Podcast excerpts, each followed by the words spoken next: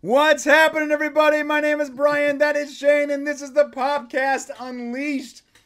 And I literally, once again, ended a phone call as the countdown went three, two, one. Yeah, uh, no, I feel you, man. I'm plugging in my mic at three, two, one today. this is this is my old microphone, or actually my really good one that no longer it works. Oh no! Thanks to uh, yeah, my son was playing with it and he broke it. So, uh, Oh. but you know, I've got the uh, the old standby. I've got the old Yeti rocking. So hopefully you guys hear me okay out there. Yeah, you sound fine, but uh, you know what's gonna really suck for me is that when I'm trying to edit tomorrow's uh, video with that old Yeti mic. Yeah, I feel bad for you. Now, I I seriously considered like holding the mic here, and and just going. The first time Picard decided to do Star Wars, Star Trek, and just see if I could like hold it while I'm like, that's not gonna work. An mind. hour straight. Not gonna happen. Hey, well, listen, everybody. Uh, thank you for being here. It is the Thursday afternoon pickle party. I'm not sure what we're calling it yet, but this is Popcast it's Unleashed. Podcast Unleashed. it's a Popcast Unleashed pickle party. Yeah, yeah, whatever. Um, today uh, we are talking about the following. Of course, we are doing our Strange New Worlds episode two review. We're also talking about a brand new enterprise that we're going to see in Picard season three. Interesting. Uh, Rings of Power upload season three, Avatar two, which uh, just to be clear, we don't really care about, and uh, Metal Gear Solid. Yeah, uh, fans. The movie is still happening, and I'm actually very interested in that. So, a lot of good stuff today. it's probably going to be a long stream. Here's the deal: if you if you're new here and you don't know how it works, we start here. We start on the Popcast Unleashed, and then about halfway through, after the review and all that, we head into the members section, and uh, and that link you can find in the in the comments in the uh, des- description below. So when we head in the member section, we'll let you know. We'll give you a fair warning, but we will spend the majority of our time here. Shane, how you Yes. doing, brother? I'm doing okay. Um, it's been a really weird week. I, I I feel like every time we do this live show, I say the same thing. It's been a really weird week. At some point, I just have to embrace the fact that my life is weird and that everything every week is not a weird week. It's just a normal week for Shane. Here's the deal, boys. We got a new one. Did we get a new one? Uh, so here, I got a, I got a couple new uh, Wil Wheaton inserts. Let me tell you something. Wil Wheaton is a wealth of cringe-worthy material. Um, here's a really good one. Ready? Is what I would Uh. say if I was a complete fing moron. Wow. And the fact that he does all he did a bunch of these things on green screen makes it so easy to have fun with. Uh, thank Right, right. you. Thank you, Wesley. I appreciate that. Okay, so um yeah, you've had a rough week, dude. I I, I feel you. weird. So Yeah, if- I, I guess I should tell everybody what I'm doing. yeah, right? I'm like, yeah. And why and why we haven't we haven't put videos out yet this week. Yeah, so I don't know if I have a good answer for that. Um, yeah. we haven't put out videos this week because Shane's going through crazy mode. Yeah, so we do. We were. Sorry, I, I'm, I'm gonna I'm gonna I'm gonna be, go lighter on those. Well, we put out a video on Saturday, which um, which has done pretty good. It was, you know, it was actually a Strange New Worlds, um, kind of talking about how it's kind of paving the way for Star Trek to be better. And if you haven't seen that, make sure you go watch that video on our Prime channel. Um, and then Tuesday we were supposed to come out with kind of a Picard season three, like what we think is going to happen. And then some news dropped that we're gonna that this video we're doing now is about, where it talks about Patrick Stewart actually not wanting the TNG crew back which is juicy and interesting. And that's the video that was supposed to come out Tuesday, today, and will definitely come out Saturday. I've been working on the house a little bit. Got a little bit of issues going on. No, yeah, yeah, yeah. Uh, so Say, Shane was so stoked on Monday. He's like, "Yo, man, Mm. I'm working on these scripts, feeling really good." Blah blah blah blah. He's really he's so passionate, right? Yeah, That was at like nine in the morning, and by nine o'clock at night, he's like, "So my day isn't going great." well, you, you know what happens, and you guys tell me, tell us if you have the same problem. Like you start your day knowing exactly what you're going to do and you're like yes and i'm going to accomplish this and it's going to be so great and you got like this vision of the future. And then that first call from like the water company comes or like you know somebody you had no intention of dealing with that day suddenly needs your attention for the next two hours and it just derails your whole day. And then at the end of the day you go "Ah, all that fun stuff i was talking about this morning just never happened so Yeah, for me, it's uh the electricity bill that always comes. Um, but I'm not going to talk about that anymore because last time I talked about it, there was multiple chats uh, saying, um, "Look at behind you." Anybody with that kind of lighting cannot complain about their electric bill. yeah. Okay. So just so you guys know, uh, today's show is sponsored by Liquid IV. Ooh, Yeah, and I got that sweet Yeah, animation. my liquid IV here. Yeah, stuff's good. Yeah, I've been making uh, smoothies out of it, and we're going to talk a little bit, a little bit more about it a little bit later. But before we do, I think it's time. I think it's time we jump Yeah. in. Is there anybody to say hi to? Uh, I guess we can say hi to people. Yeah. Hey, question of Trek. What's up? Offspring. Jeremy Snyder. We got Kenneth Roke in the members chat. Uh, Norman Butch Buckwald. Wild.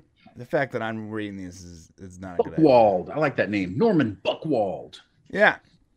All right. So um we have a new system.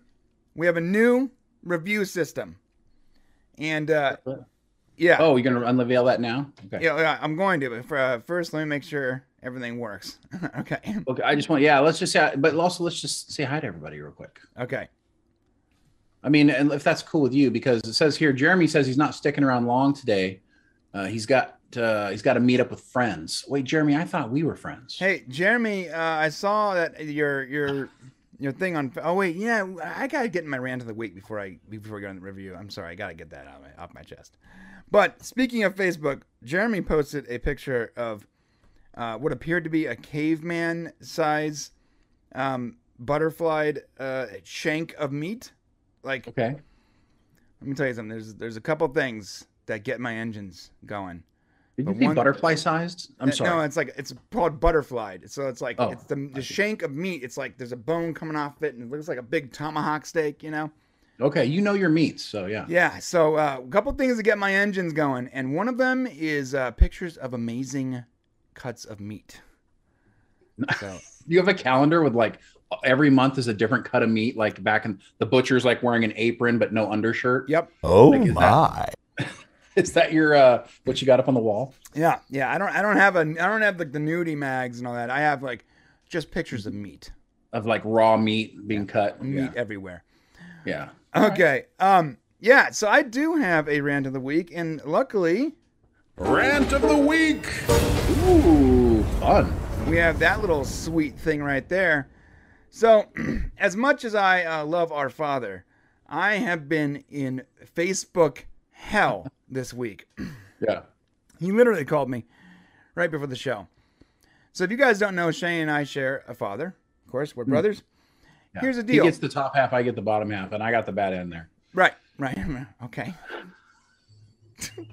Sorry. I don't even know what that. Okay. Weird week, man. Been a weird week.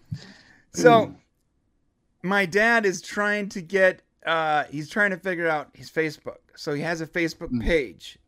Yeah, he's in his late sixties, guys. So this will be fun. So if you know how Facebook works, there's a Facebook pro. Okay, Facebook profile, and that's like a personal profile, right? And that's what you log into when you're talking to your friends, sharing pictures, whatever, right? Personal stuff. And there's a Facebook page. And the Facebook page is sort of like the podcast, which you guys should go check it out. Facebook.com slash podcast, podcast guys. And the page is like, it's sort of like a business, you know, or a show, or, you know, uh, entertainment, or a nonprofit, whatever. It's a, it's an entity. It's not a person. So a Facebook page is an entity. Now he has a And- Facebook page for his business. Okay. I set it up for him. He is trying to figure out how to use it now, three years later, and he is continually asking me for the username and password to his Facebook page. Here's Okay. how it works on Facebook, when you have a page, there is no username and password. a profile manages the page, or multiple profiles manage the page. Like my profile on Facebook manages our podcast page. Yeah. The more you know. Right. And so I go, the first time I was like, Dad, listen, um, you, you know, you manage your page through your your profile, like your regular Facebook profile, like your like you know your name, that profile. You actually manage page. He goes, Oh, okay, but what's the password? I was like, Dad, listen, um, there's no password, there's no username. You, when you log into your regular Facebook, you know, you go to your pages and you manage your page there. He goes, Okay, yeah, but I don't know what the password is. I'm like, Dad, listen. you there's no password. You don't log into your page. You log into your profile and you manage your page. And he goes, Okay, yeah, but I forgot the password. I'm like,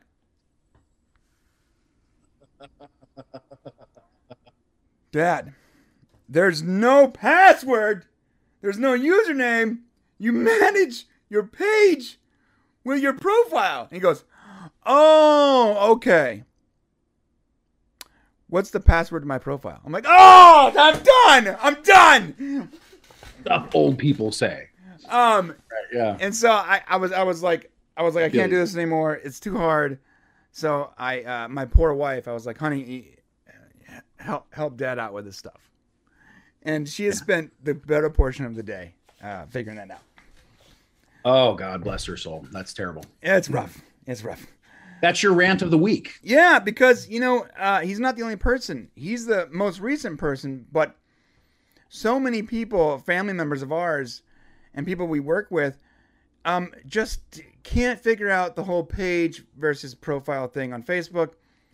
And to be fair, I think maybe Facebook shouldn't have had profiles manage pages. It should you should just log into your page because so many people just don't know how to do it, and it's it's nuts.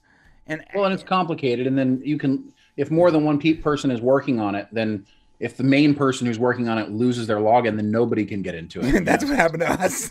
yeah, that's for the longest time. Brian couldn't access our Facebook page, and I'm like, I'm like praying that nothing bad goes wrong because I'm not, I don't own it technically. All right. So on that, so I set up our, our Facebook page for Popcast, and I didn't really worry about it because like we we barely use Facebook, but I set I mean, it up. that's not true. I use it a lot. Oh, Yeah. Shane does, but I barely use it.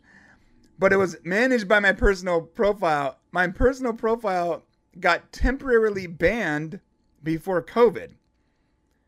And then they said at the end of your ban, you can message us and we'll reinstate you. But then COVID happened and no one was working at Facebook. That's right. Yeah, they they said, yeah, due to COVID, uh, we may never answer you. Yeah, Again. so I messaged them. They literally said like, you know, um, we might not get back to you. You know, just keep trying. I tried for like two years, Yeah, it was crazy. dude. Jeremy, literally, I ended up starting a brand new Facebook account, and like Jeremy actually followed me there, and other people that that are friends of the show, and um, I got so into my new Facebook account. I finally got access to my old Facebook account, and I have no need for it now, except for to finally get back into the podcast and give us control back over our own page. For the longest time, no one had control over our page. I just kept posting. I'm like, I hope everything's going okay. He was just posting as himself. So- It was pretty crazy. Okay, so hey, Jeremy says we're friends, but I can't drink with you through the screen. that is very true. That's a good point. Yeah. So okay, go with your friends. I get it. I get it. Okay. Uh, let's see. What my friend's dad is the same with technology. It's all dads, man. They're all crazy. it's rough, man. It's so hard. And then they'll ask the same same question over and over again. I'm like, Dad, I, I don't understand. Uh, uh, when I'm talking, do you just completely ignore what I'm saying? I don't I don't get it. Are you are you are you not listening to me when I'm when I'm talking, or is it because you're not getting the answer you think it should be? you just like throw it in the recycle bin. Well, he's made a whole series of assumptions, and if your if your answer doesn't quench his thirst for the answer to that assumption, then he's not going. You're, he's going to continue asking. I mean, So he's assuming, right? You know that, that you understand he's lost his main login. Oh, it's really silly. It's yeah, I love the guy to death. But when it comes to technology, that's the one thing I think I I sort of lose my temper over with with pops. Is Yeah, because yeah. everything else I'm really patient with him, right? Yeah, but you know me, I do not like teaching people anything. yes, we know. Yeah, I we found out that we found out that uh, interestingly today. I'll tell you later. Oh, did I do something wrong? You- uh, Oh, you guys let me know about that. Yeah, yeah. I'll tell you, it was pretty funny. We had it was about turning off a computer, right? And Oh. so, uh, and so, remember, you had someone turning off one computer uh, remotely. Oh my gosh, she was turning. That person was turning off this computer here, and that's why it answers the question. But because you said turn off the computer, we didn't understand which one. To be you know. fair, that in, at that moment, I I Yeah. gave like screenshot and very specific instructions, but I think that because I didn't specify which computer, Yeah, yeah. That's that's what it is. So listen, it's maybe it's partly dad, partly you, mostly dad, less you. I I'm just bad. I'm just bad at teaching people something, and uh, it you know I, I'm patient with dad with everything but tech. And I, I that's I'm, if you're listening, if you're watching, dad, sorry, I, I'm sorry I lost my temper He's a not. bit. He's not watching, bro. I mean, he might be because he literally No. just said before the show, "I'll go watch the show." oh, did he? hey, dad. Sorry, uh, love you. um, yeah, I lost I lost my temper a little bit. I was like, Dad, I don't I don't get it. And he's like, Why why are you yelling at me? I'm like, oh. so many reasons right now. Okay, so we have a brand new. We're gonna jump in the review, but before we do, we have a brand new review system. And before I I do the whole sting and all that, I want you guys to see how it works. Basically, if you can see on the screen right now, we are gonna have two individual scores. Very simple. Oh yeah, this is gonna be fun. Yeah. Very simple. As we're going through the episode in a linear fashion, Shay and I are going to point out things that we either liked or disliked. If we like something, it gets a upvote. If we dislike something, it gets a downvote. Right? Okay, that's cool. At the end of the episode, we're going to tally those scores, create an average, and that will be the official Popcast score for that particular episode of that particular television show. How do you guys feel about that? Or a about that? movie or whatever we do, right? Right. You guys like forward. that? I like it. I like it a lot. All right, we're gonna jump into the review, but before we do, Oh, I got yeah, what's yeah. up? What's up? You got go for it. Go ahead. Okay, I You're got a sweet sting. I'm gonna start the sting off. So, Well, before you actually start the review, we need to talk about our today's sponsor for our video. oh, oh, okay, yeah, okay, Yeah. let's do that. So again, listen, guys. Liquid IV. I don't know if you guys have uh, heard of it before. Liquid IV is uh, it's a great new drink. It's basically like kind of like a sports drink. It's for um, it really helps you quench your thirst. So last week, Brian and I did a uh, a five hour show, Yeah, and uh, I, I ran out of water, but luckily I had some Liquid IV, which I'm gonna make right now. I'm doing here. oh, okay. And uh, I got to tell you something. Look at this is how we we do it with my finger there. Luckily, it's clean. Um, so this stuff really quenches your thirst. I'm telling you. Um, when I was at eight thousand feet elevation, I was I could not keep water in my body. This stuff totally and completely quenched my thirst. Right now, Liquid IV is doing something totally crazy. If you've ever bought it before, um, it's it's I guess it would be more on the expensive side. I'm sure they won't appreciate me saying that. But by using our coupon code, you get 25% off discount. So now's a good time to go load up on it instead of wait until you get to Costco, which it is also available at Costco. Go to the link in the description below. Get your liquid IV that comes in all kinds of great flavors. Strawberry, lemon lime's my favorite. What did you like? Was your favorite? Strawberry, Watermelon? lemon lime is compared to strawberry. Lemon lime is strawberry. right. Well, you guys try your flavor and tell us which one you like. Strawberry's outstanding. This is what I do, by the way. I don't put it in water because that's that's for plebs. Let's be honest, okay?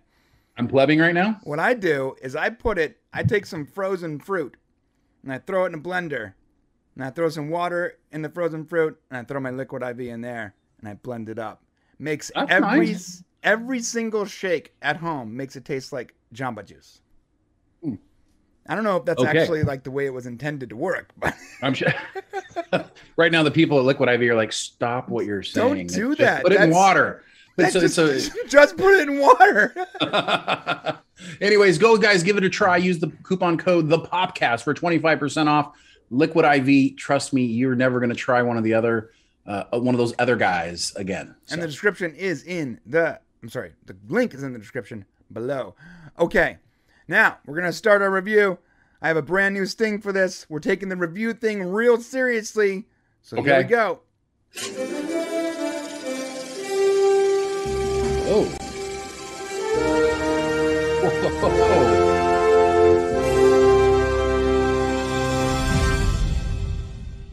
Impressive. Yeah. That Wow. took that took 12 hours. I'm like, dang. I feel like we're like pro production company here. Yeah, no, when I say I'm taking the review thing seriously, I'm taking the review thing seriously. Okay, like I mentioned before, an upvote is one, a downvote is negative one. We're going to tally our scores up at the end of the show, and we're going to give you an official Popcast score. And we would like to know what your score was. So as we go, please t- uh, track your own score, upvotes, downvotes, and see how close you are to our opinion. Okay? Yes. All right. Here we go. It's Woo. Strange New Worlds, episode, uh, season one, episode two, Children of the Comet. And I like to preface this with, boy, and I'm going to give this an, an upvote. Boy, did this remind me of classic Trek. There was no world ending, universe ending problems. I guess one planet was definitely at risk, but the stakes uh, were they weren't so high that it required the entire federation to uh, convene and uh, s- uh, start debates on what to do. It We didn't have a- the entire armada there. Is that what you're saying? Yeah. Right. It was a it was a mission. It was a mission for the Enterprise and the crew, and the whole show was based on how they dealt with it. And I really appreciated that. Just like last uh, last week. So far, what we're getting is very classic Trek, and wow, what a strong opening two episodes. So Shane, what'd you think? uh, What'd you think your your overall premise of this was before we get into the linear part of it?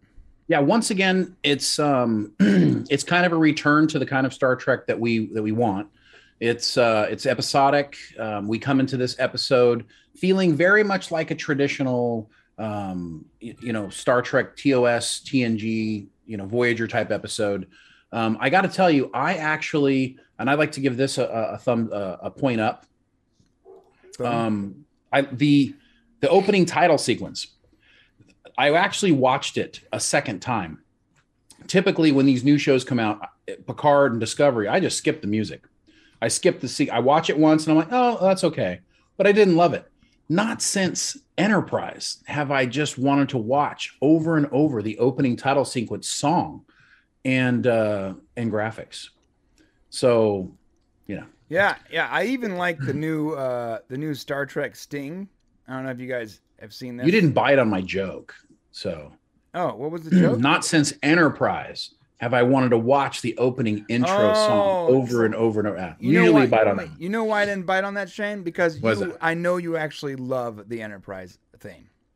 I do. I do love it. Right. But actually, Star Trek So, Voyager is I'm going probably to one give of my you a downvote for that. Okay. You just downvoted Strange New Worlds because of me, and I love that. No, seriously, Voyager was my favorite opening. One of Yeah. my favorite openings. Yeah, I think I like TNG, but Voyager is very explorative. Yeah. You know, and also Strange New Worlds the same way as explorative. It's got really beautiful music. So I thought that was really great. yeah, and I also like the start the new Star Trek Stinger, like the the super bright colors and all that. Yeah, that was cool. Where it like winds around and yeah, it's very cool. yeah, that was that was neat. Okay, so um, we get into this, and uh, the what's going on here is there is a comet heading to a planet. This is the planet. Looks like a desert planet. It's like um, you know, Tatooine or something. I don't know what. I don't have another another version. Oh my God, it's Star Wars again. Yes. I don't have another example of like a desert planet. So Are the Tusken Raiders going to pop out here any second? Yeah, this is the Tusken Raider planet. Um, and apparently this comet is heading on like a crash course for this planet and it's just gonna wreck the, the planet, right? Right. And you know, we got a little shot of the aliens. The aliens look great, by the way. I, I gotta get Hmm. I, I thought the same thing. Another We, give- we need to give that one a point up because I, I, well, don't not for me, but I'll take Okay. your point up. Okay. But I did think the same thing. So so often in Star Trek, and this is going back all the way to the fifties. Um, I feel like a lot of a lot of the makeup is focused on individual parts of the face, and what we're seeing now in Strange New Worlds is it it's their hands. They, you know, we in fact, to be honest, to give to give Discovery a, a little bit of a point, we saw it with Saru. We saw an alien that looked truly alien. Yes, it was still bipedal and it was still humanoid, but it, it wasn't just a person with with a couple of prosthetics on its chin. You know what I mean? Right. And we're seeing that um, that continue with Strange New Worlds. Their eyes look different. Yeah, of course they have prosthetics on their face and they have similar noses, but their hands are scaled and it just looks good. They look like an alien species. Um, we've never seen this alien species, but it makes sense because they're pre-warp. So Can I also mention? I, I want to mention. I was I was a little concerned about what was going to happen with the log entries at the beginning of each episode, and we knew that going into Strange New Worlds, they were going to kind of get away from the captain's log, and it would be a different log entry from different people. So the first episode we had Pike, and this episode we had Uhura. I'm gonna wait. I'm gonna say it right. Uhura. Oh, it's very hard for me to do. Uhura. Uh, people people are like, why don't you say it right? I'm like, well, that's how I say it. Uhura. Uhu- Uh, Uhura. And I thought it was actually a nice setup. It didn't feel awkward not being the captain. And I was kind of curious about how I would feel it not being a captain's log and being somebody else. And it felt pretty natural, actually. Yeah, I like that. The planet gave uh, question of Trek said the planet gave me Stargate vibes. Yeah, Yeah, I could see that. probably because I mean I love Stargate, you know that, but every planet they there there was only three types of planets that they went to. It was Well, either a There's only so many atmospheres that on Earth to shoot on. Yeah. Right. It was either a desert planet, which they shot in the Mojave Desert, or it was uh, like a, a a forest planet, which they shot somewhere in Canada, right? Oh, sure. Yeah. Or Or watch. Yeah. or yeah, all right. Or very rarely we got like an ice planet, you know? Very rarely. 99% of the time it was either forest or desert. There was it was a couple times we saw something like a very unique atmosphere, but mm, most of the time Yeah. it was one of those planets. And that's fine. I get it. You know, there's only so many places you can shoot. Um but that that I remember watching Stargate thinking like, did we already go to this planet or because it looks Right. exactly the same. All right, so this comment though, it's flying through, and you know, uh, I like the way it uh, actually opened with Uhura too. Um, I like this Uhura. I do too. Like I like her a lot. Um, I think she's believable. She's you know, yeah, I don't want to say cute, but she has like that quality where it's like, I'm smart, I'm I'm young, I'm green, but I'm but I'm um, I'm you know eager to learn. She has all the qualities that uh, like the original her had as someone playing a young version of that character, and it works. Right. I also love these uniforms. The the dress uniforms are sick. Like I Yeah, they look those. really good. In fact, I want to give a thumbs up or a thumbs up. I want to give a upvote here uh, for Ortegas actually hazing U- uh, Uhura. Okay. Uh, I love that it's nice to see you can still mess with people in the future and everybody's not all butthurt about it. Uh, I I do not believe Discovery would have probably allowed some sort of hazing incident to occur where we're making somebody feel out of place or bad. no. And I, I like that they actually went with that here and they use the uh, you know what, what we're going to eventually find out to be the LGBTQ character uh, to do it. So Yeah, it would have been very problematic. it would have been not nice and we would have had some sort of mental distress Yeah. over it. Yeah, But the, ship the ship probably would have overheard them, and the ship would have gotten upset and stressed out and right, tried right. to explode itself, and, and you know, in an act of self deletion. And um, then you know, you know, of course, the ship's doctor's gonna have to talk the ship down. No, don't, don't do it. Know, you, people love you. well, and I, and I love that Uhura just went with it. You know, she could have like went back inside and changed, but no, you know, Ortegas didn't give her that option, and, and so they went forward with it, which I thought was cool. Yeah, you can't be late to the captain's dinner, which I love. Um, speaking of the captain's dinner, I love the fact that the captain is uh, cooking dinner. That's awesome, He's a grill master, dude. You got no other option but to like it. dude. I am I am straight simping for uh, Captain Pike. Uh, I I love everything about this dude. I love his hair. I love his whole attitude. I love his whole air, his command, his presence. Yes. and now you and now he's a grill master. Oh my god! No wonder why my wife my wife loves this show. By the way, oh yeah. the very first Star Trek, in 20 years of marriage that I've shown my wife that she actually liked. She watched the first episode and she was like, "Oh, okay. Oh, I like that. What's uh, put the next episode on?" I'm like, "There is no next episode. It's it's next week." All right, this was like a He's few days spoiled ago. by streaming. And she's like, "What do you mean?" I'm like, "This is a brand new show." He goes, "Oh, we have to wait now?" I'm like, "Yeah." She goes, "Oh, finally, there's a Star Trek I like, and I have to wait every week to watch it." I was like, "Yeah, but that's how it works." It's yeah, that's how television used to be. She's not that old. Come on, or she's not that young. Come on. Yeah, so she uh no wonder why she likes the show because Anson Mount is a straight stud. It, it, it- it didn't it didn't hurt too that like uh, in the very first half of last week's episode, you know, swole Spock is walking around with his shirt off. Oh yeah, there you go. Sexy Spock. Yeah, talk about a great scene for literally everyone in the room. Okay, between between uh, T'Pring and Spock, all the boxes were checked. Yeah. Time to shut the door. right. Um. Oh, we get a sh- we we finally get interaction with Hemmer. How do you feel about We- this? we meet Hemmer. It's it was interesting that we meet Hemmer um, in this kind of scenario where he's cutting something and they have this weird thing where Uhura is blind or he's blind. Uhura recognizes it and he kind of makes an issue about it. So uh, my notes here were kind of like, okay, so he's a little cranky, a little little little cocky actually, uh, which I thought was interesting.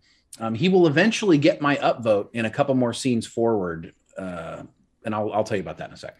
So I, I actually like this because, and I'm gonna give it an upvote because this um Hmm. scene it showed her like, oh well, let me help uh, someone who's clearly disabled, and he's like, hey, back off, dude, I'm not disabled.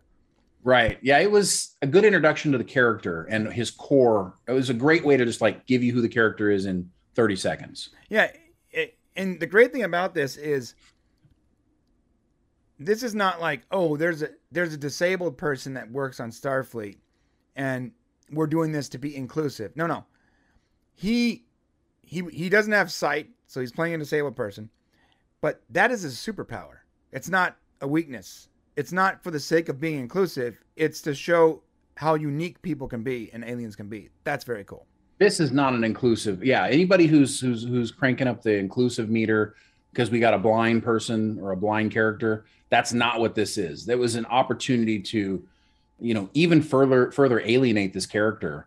And as you can tell, he does not feel at all. In fact, he said something to the effect of, "Oh yeah, my other my other senses are far superior." Right. meaning they're far superior to you humans. So, which I thought was quite to interesting, you pesky humans. right? I, I Spock, Spock and him do a good job tag teaming his his introduction here. yeah, I, I love uh, that they that they that they brought a character from that we were introduced to in Enterprise to the show. Yeah, well, you mean oh, you mean the uh the albino and Yeah. uh, Andor? Yeah, Yeah, he, he has a there, there's actually a name for his race. It- I know. I, I didn't write. I forgot what it was called. But yeah, basically the albino on I'm blind on Andorians. Yeah, That was in that that concept was introduced in Enterprise. they're they're the Aenars. Aenars. Yeah. Yeah. And uh, we're actually seeing a lot of some interesting stuff in Enterprise. We actually saw the NX-01 uh, model last last week in his ship, the exact same Archer. And of course, the name of the ship was called Archer. So a lot of Enterprise vibes here, which is awesome. Okay, yeah, we got the tag team thing, blah blah blah. I like that Uhura kind of bounced back at him too. She didn't just take it. You know, she gave a little bit of attitude back, and of course, he he liked her as a result. So Yeah, equal footing.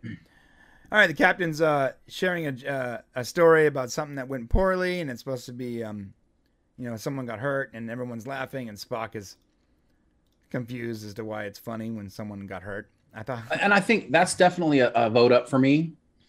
Um, so you can tick that one up for me. He this was very traditional, very very traditional TOS Spock.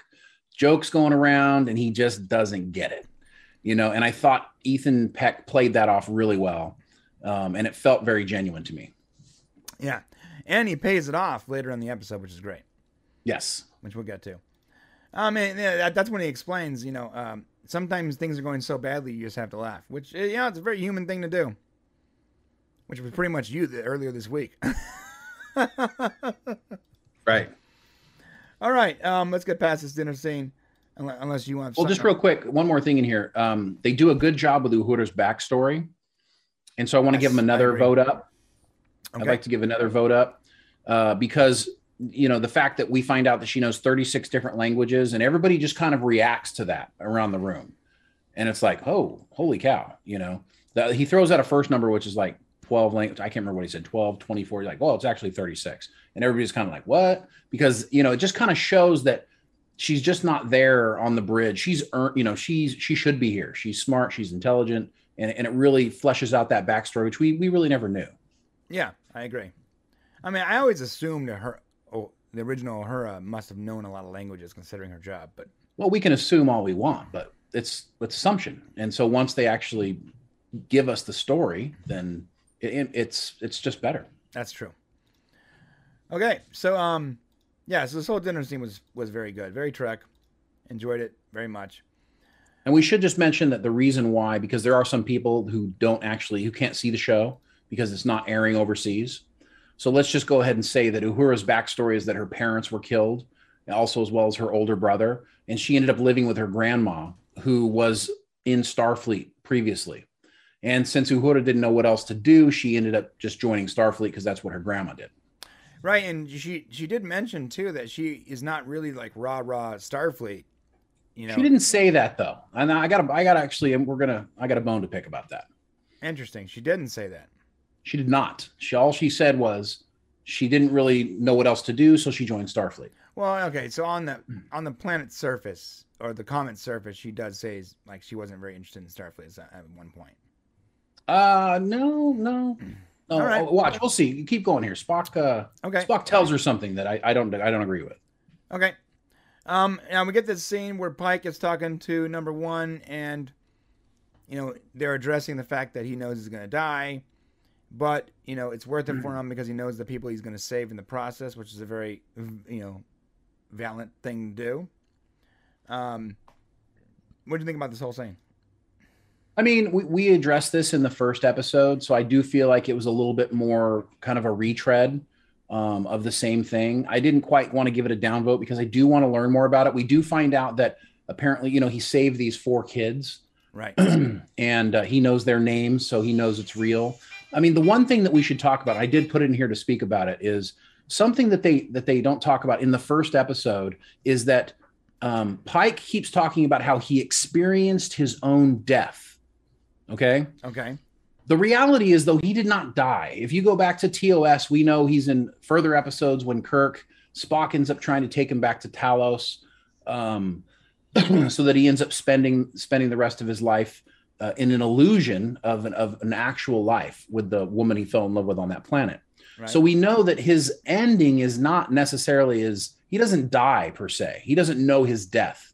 And so there's something that either the writers have made a mistake here, which I just don't believe that's the case, or they're intentionally keeping the fact that he didn't see everything. He only saw up to a certain point, which was his injury itself, and he's associating with himself dying. So uh, he has a miss. He has misinformation on what's about to happen to him. You know, even though he experienced it. Yeah, maybe maybe he doesn't know the. I guess like he, maybe he thinks that he. No, you're right. So he didn't die, He didn't die. He actually goes on to have a somewhat of a happy ever happily ever after.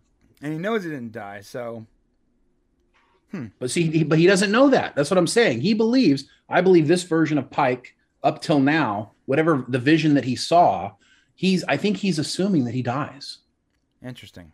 So and that's what this character knows. The audience actually has more information on on what's going to happen to him than he really does. Interesting. And so they keep having this entire process of, you know, uh, she keeps saying, and I think that was the whole point of this episode was you can change your fate. You know, you can, st- you know, maybe you can make decisions that to change what happens. And he just doesn't believe it yet. So I think that's the process we're Right. we're heading to.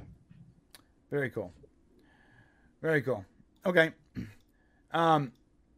All right. So this is when they, you know, they call him the bridge and they explain the the deal with the with the comet. Now it's going to hit the sentient people, and you know they can't move the comet. Blah blah. Um. So this is where it gets interesting. They try to blow the comet out of the water per se, Okay. and. and no, they're not trying to blow it out of the wall. No, they're trying to move it. Well, they're, I'm trying. I'm. They're trying to shoot it. Well, they're shooting it, but they're gonna they're going to they're trying to redirect it. Okay. They explained, they actually scienced it up and which I thought was really great. They actually explained how they were going to do it. Um, and they were going to use four, you know, so each one of the crew members, and I love this, they went around the bridge and e- everybody got a little bit of input. And it was La'an who said to use the, uh, uh, to use the torpedoes. It was, and everybody had like a different idea. Spock said we can use this to push it. So I, th- I don't, they weren't going to blow it up. They were just going to move it. Oh, okay. Um, yeah, but when they tried to shoot it to move it, it threw up shields. Yes, which was cool because now I'm like, oh, okay, so let's give me. Can I have a? a oh, you know what? We got we missed my thing. I'm sorry. So the Spock thing, we kind of went over. We we passed Okay. it. All right. So Spock tells Uhura uh, as he's walking out of the the the captain's dinner, Mhm. he basically chastises her, and he tells her, you know, I wanted to join Starfleet my whole life. Uh, I dreamed about joining Starfleet. If you're not 100% on board for Starfleet, then maybe you shouldn't be in it and give somebody else room. Give somebody else an opportunity. Which which I was not and I would give a downvote at this point okay. Downvote away. because I don't believe that she that was the that was not the impression that they gave us that she didn't want to be in Starfleet or she wasn't sure she wanted to be in Starfleet. Everything we've seen up to this point was she seems to be having a good time and everything seems to do, seems to be going well. right. And that was a really wild assumption for Spock to make based on the fact that she didn't her story didn't include, well, I I wanted my whole life to be in Starfleet and I just couldn't wait. And and the moment I got there, you know, we got to remember Spock's backstory is not he didn't want to be in Starfleet his whole life. That I recall, it was, you know, he made a choice about, you know, and there's different versions of it, but he made a choice to to not become, you know, part of the the Vulcan Science Academy and, and to join Starfleet instead. Right. So there he had some ambiguity there as well. So I just didn't feel like that was exactly a good thing. I'm not giving it a downvote because I actually think I like the uh, this annoyed version of Spock, where he seems to be annoyed with everyone around him. Uh, yeah, I, I mean, I'm okay with that a little bit, but I just didn't like the fact that that th- we as the viewers were not given the impression that Uhura is somehow ambivalent about being in Starfleet, and yet he's acting like she is. Maybe it was that scene that where he said that is where I I thought that. Maybe there was no actual. Yes, they planted it into you. Yes, Ah. 100%. It was not given and that's kind of a little bit, you know, the original reviews when when we talked about episodes 1 through 5, there are elements where there there is still some element of tell instead of show happening in this series and we're going to see a few of tho- that in this episode. Okay. Um, interesting. So on that note, they yeah they shoot the the comet. It um, it throws shields up.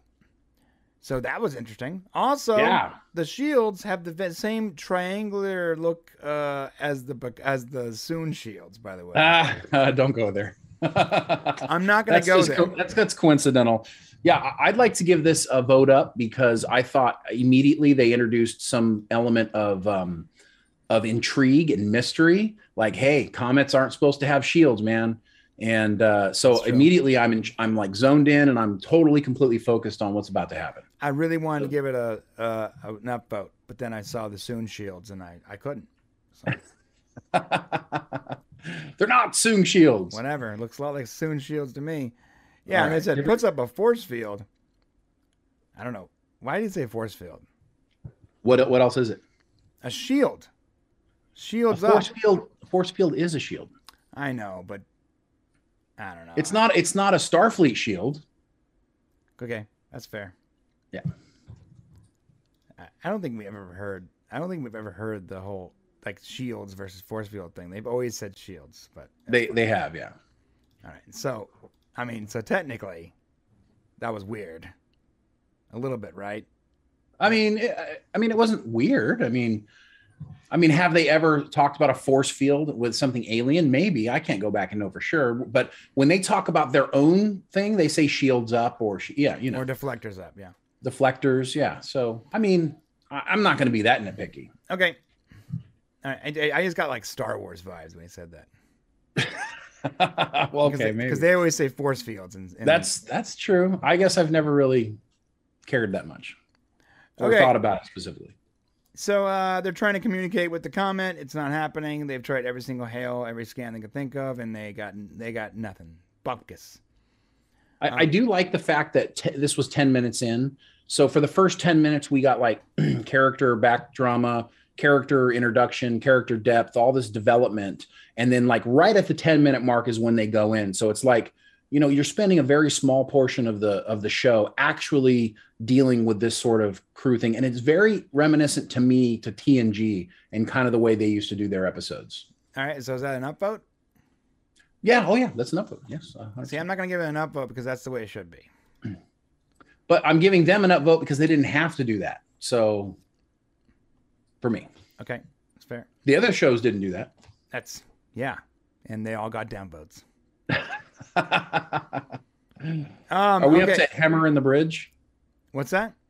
Are we at Hemmer in the Bridge yet? Uh, they're the talking bridge? about the surface of the comet. Or it's like a planet or whatever. And they got This was cool. I Yeah, like they- this. That yeah. Yeah, they got to beam to the surface, and uh, they're gonna take the new cadet because she's the only one there with the skills. I like that they had a, they did the ready room. They had a round table type of discussion. Uh, Pike wanted everybody's feedback. Um, very good leadership. Yeah, I I love that. I love that we're back to that. Um, I gotta be honest though, I don't know. Is is Uhura the only person on the ship that's that is capable of of you know linguistic uh whatever? Uh, well, I believe Lieutenant Kirk was also brought to do xenophobic, um, something to do with studying, the, Yeah. you know, foreign alien, um, you know, Right. planets or whatever. Yeah, so I think it was a combination of, you know, she is the communications officer, so made sense. Mm. Hmm. I mean, who else are you going to send? Yeah, I feel like You don't like have like a bunch of lingu- linguistic people on board. I feel like the showrunners really wanted to include Uhura in the show, but they knew they couldn't make her like an officer right away because it wouldn't fit the it wouldn't fit the canon. Um, but it does feel weird that there's a cadet as a bridge officer, and her and she's like seemingly the only person on the ship with these capabilities. That seems a little odd to me. Well, she is. Um, yeah, maybe. I mean, I'm not even sure if it really affects canon that much. And what do we know as a cadet? Is she in her last year at the academy? Uh, you know, what version? And that's something that we don't really fully understand. What version is she like Wesley Crusher coming back, you know, to hang out on the Enterprise and work for a summer? You know, we don't really know what's going on. She was stationed here on the Enterprise as a cadet, which does seem interesting. I think it probably would have been better for her to be an ensign. Right. It would have been easy. You know. it would have been way better if she was ensign. They should have just said Right. ensign because cadet Yeah. is lower than ensign. I, I agree with that. Um, Yeah. yeah, and as far as Wes- Wesley is con- is concerned, I'm not gonna I'm not gonna use him. Um, but as far as Wesley is concerned, uh, I always felt like that was a little bit of um, like you know who you know kind of situation. He he's not gonna be dropping on the bridge if he's not Crusher's kid, you know. Right. But after he went to the academy and he would come back to the Enterprise, she was actually posted here as a cadet. So I, I'm not exactly sure what that Starfleet protocol is um, for cadets being stationed on on vessels. I know we saw a little bit of it in in Picard. Yeah, Elnor Um, like jumped right. Yeah, he was. Yeah, well, he was answering. Eleanor, he yeah. was answering the phone call. El or Eleanor. Yeah. Eleanor So- was literally answering the call as the captain of the ship. Yeah, so I don't think it's necessarily standard procedure, and maybe that is something that we don't quite understand. So it is a little bit out of the element, but they are trying to get her backstory. So the reason she's on this mission is basically to develop her character. This is the episode that develops Uhura's character, um, so that we kind of get a, an appreciation. And I'm assuming we'll um, obviously eventually she'll fully embrace wanting to be part of Starfleet. So That's fair. All right, so her first way mission, right? She's going down there. Uh, this smoke show, uh, Chad Chapel. what did you call her? Smoke show. She's Smoke show. absolutely stunning. Uh, uh, Nurse Chapel. I'm, I'm, I don't know what to tell you. Like, That was wow. so. It was. I just unexpected. Yeah. absolute smoke show. All right. all right. Um, she inoculates everyone. I love this, by the way, that And- Kirk joins them. And Yeah. Unless you have something to say, I'm going to skip to the comet. I did. Uh, yeah, I did. So go ahead. Go ahead. I, I had a down vote. I'm sorry, an up vote Okay. uh, for Hemmer on the bridge, and this was my ear- earlier. I said basically, La'an's talking about what they need to do, hmm uh, you know, to retrofit the the uh, the weapon so that they can move the asteroid. Okay. And he says, "Yeah, you you're not the one that has to do it." Right? And it gave me like a Scotty vibe. right. Like you know, how Scotty was always like being asked to do things that nobody else could do, and Right. like being under pressure to do it. So I, and he is the engineer, so it gave me a very Scotty vibe, and that was definitely a thumbs up for me. Yeah, Scotty is someone I grew up with. Uh, uh, he was like a mentor as a, as a tech tech person. He always had that that, that, that old saying you used to tell. You told Geordi, he's like, always tell him it's going to take longer than it's actually going to Yes. take, so that when you get it done sooner, you look like the hero. That's right. That's great. I love uh, what Norman Buckwald said here that he called uh, her Retcon Chapel. I like that. Uh-huh. So you call her Smoke Show Retcon Chapel because she's definitely getting more uh, visibility than she ever did on TOS. yeah, and uh, considering I'm 100 percent okay with that. and we get a little flirtation here with Spock, Uh, right? little Flirtation, yeah. Yeah. Right. Yeah, Spock is not. She's flirting with Spock. Spock is not reciprocating. No, he's he's a he's oblivious. Yeah, he's oblivious. All right, so on the um, surface. Uh, by the way, I'm gonna give this an upvote because this is a really cool scene. Um, first off, the graphics are top notch. The comet, the whole comet uh, scene or whatever you want to call it, is really cool. Yeah. Um, the structure on the comet, where it's it's sort of built into the comet, really cool. Um, this whole egg thing was really awesome. Um, I almost wanted to give a downvote because I thought they were gonna kill Sam Kirk right here. Well, yeah, so that's funny. I was about to like say, wow, they're really going to go into this character. And then they almost redshirted him. yeah, Like he had that moment. He was being a total redshirt. He like stepped up to the thing, right? And uh and then he gets zapped, even though Spock's telling him, I sense danger, get down, right? Or whatever. And he's like like, what? And he like- gets zapped like a red shirt. No, it's fine.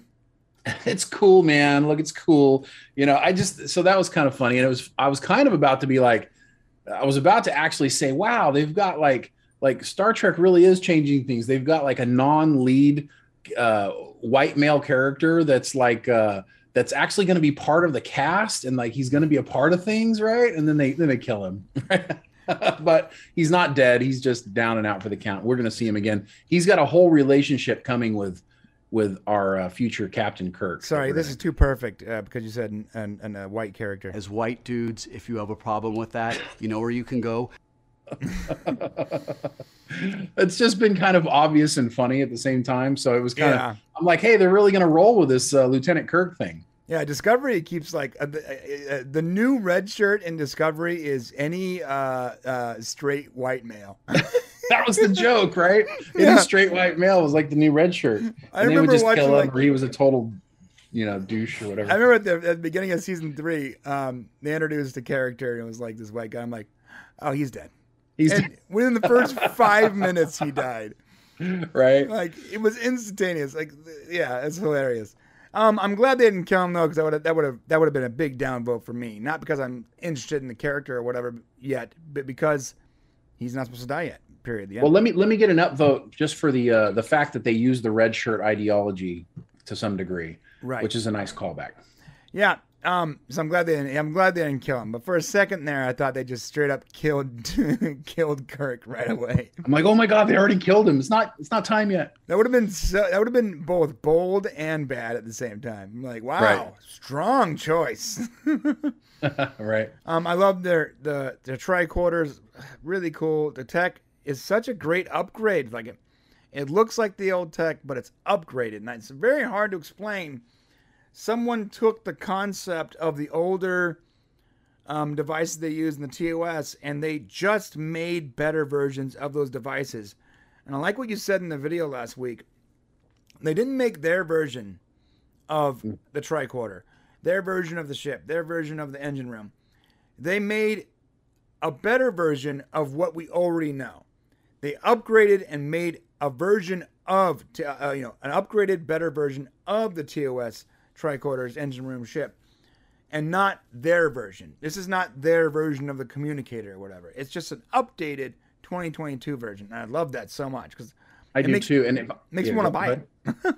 Yeah, and if you can get give me an upvote here because I spent uh, some time. I actually went back and forth with the with the um, the transporter room, and the corridors, and I took a really good look at the wall panels, and I'm like, it's such a like TOS but upgraded thing, and I really appreciate that they did that for us. I'm gonna give that up uh, too because it's just too good. Um, all right, so this is this this gets interesting, and I'm gonna skip over to the shepherds now, if, if that's cool with you. Oh, wait, you want Yeah. you, want you want to talk about what's going on with her and Spock? Well, I, I did. I did want to say one more thing. I did feel, and that's, I don't think it's quite enough for a downvote, but I did feel like the surface of a comet should be more chaotic when they landed on it. So yeah, it was very like almost landing on a planet. That's fair. I mean, but And it's not but it is artificial, right? Um, no, it's a comet. It's just has some sort of AI attached to it, but it's it's an actual comet. Someone built something into the comet, though. Well, they they built some sort of brain, I guess, for it, but we don't really know. But it definitely is a comet. I mean, like when they scan it, when they look at it, it's some it's it's rock, you know, and ice floating through space. So Super cool concept, by the way. yeah, and of course, it's reminiscent to the TOS episode where there was a comet full of people, you know, and uh, and they were actually racing to their death, and Kirk and Spock came down there to try to help them. They were in the center of this of this comet. Now, this one didn't have any people on it, but it did have intelligence, which that comet did as well. So Yeah. it was it was nice little homage to TOS. That's fair. Okay. Um, and we see more of these people. I love them. I love them. Good, good, good art. Yeah. Yeah, great, great aliens. Um, so they got a planet for full of people.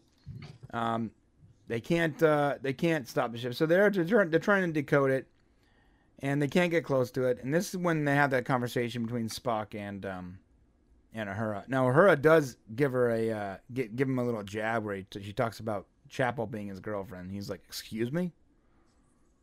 yeah. So she does. Yeah, she uh, just more. I mean, more good Spock. He doesn't realize that he's being flirted with, and the same thing would have happened with our, you know, with Leonard Nimoy Spock. Yeah, another callback to sometimes things go so badly you have to laugh. That was good. Um, that seems to be the theme of the episode, which is fantastic. So he learned something from it. Yeah, that was interesting. Towards the end, when he actually, and then there was a little bit. I was like, ah, and there's canon for him being, you know, laughing or being emotional at this point, but later on that'll need to change.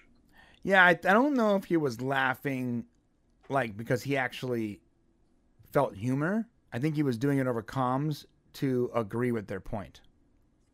Pretty genuine laugh, but yeah. Nah, I, I, I think that was meant for them, not for him. Okay. Because I thought the it. same thing. For me, they're like, "Why is he laughing?" And then he's like, "Sometimes you have to laugh when things go really badly." I'm like, "Oh, okay." So that's like him understanding the human colloquialism, right? He got it finally. Yeah. Yeah. Now the shepherds, interesting. I really wanted to give him an upvote, but I think I'm gonna give him a downvote. I really wanted to give him an upvote, but I'm going to give him down. I really So, wanted to, but we. I don't like it when the prequels introduce a bunch of like really powerful characters that we don't know we know nothing about, and these are clearly on the same uh, footing as as Starfleet here. I mean, they're in the same. They can take out the Enterprise, right? They can physically harm them, and they're close, and they're in the Alpha Quadrant. Why have we never seen these people before? Oh, I mean, I think I can help answer that. And and uh, you know, you got to remember that you're going to. We ran into things in TOS that we never saw again.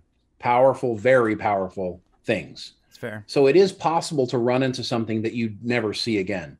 But for these guys, it's a little better because they called them, you know, comet monks or Mhm. something to that degree. So it's possible that they really just spend their entire time following this comet or these comets that go around and do that. And that's why we probably would never run into them. Shepherds. Okay. You know what? I'll reverse it up vote because I can I can buy that. Okay. I can buy that. You're welcome, Strange New Worlds. I just saved you from a podcast downvote. Yeah. Good good job. I mean, I did like the characters, but I was like the whole time I was thinking, ah, we've never seen them before. But maybe they maybe they're from really far away, and this one ship is following this comet. I thought it was a nice joke that they included like uh, Spock Discovery season two beard on this character. Oh, he did have a beard. It I, looks I, like it, huh? It looks like Spock from season two of Discovery. I thought it was like a helmet or something. oh yeah, it's a beard. I don't like that.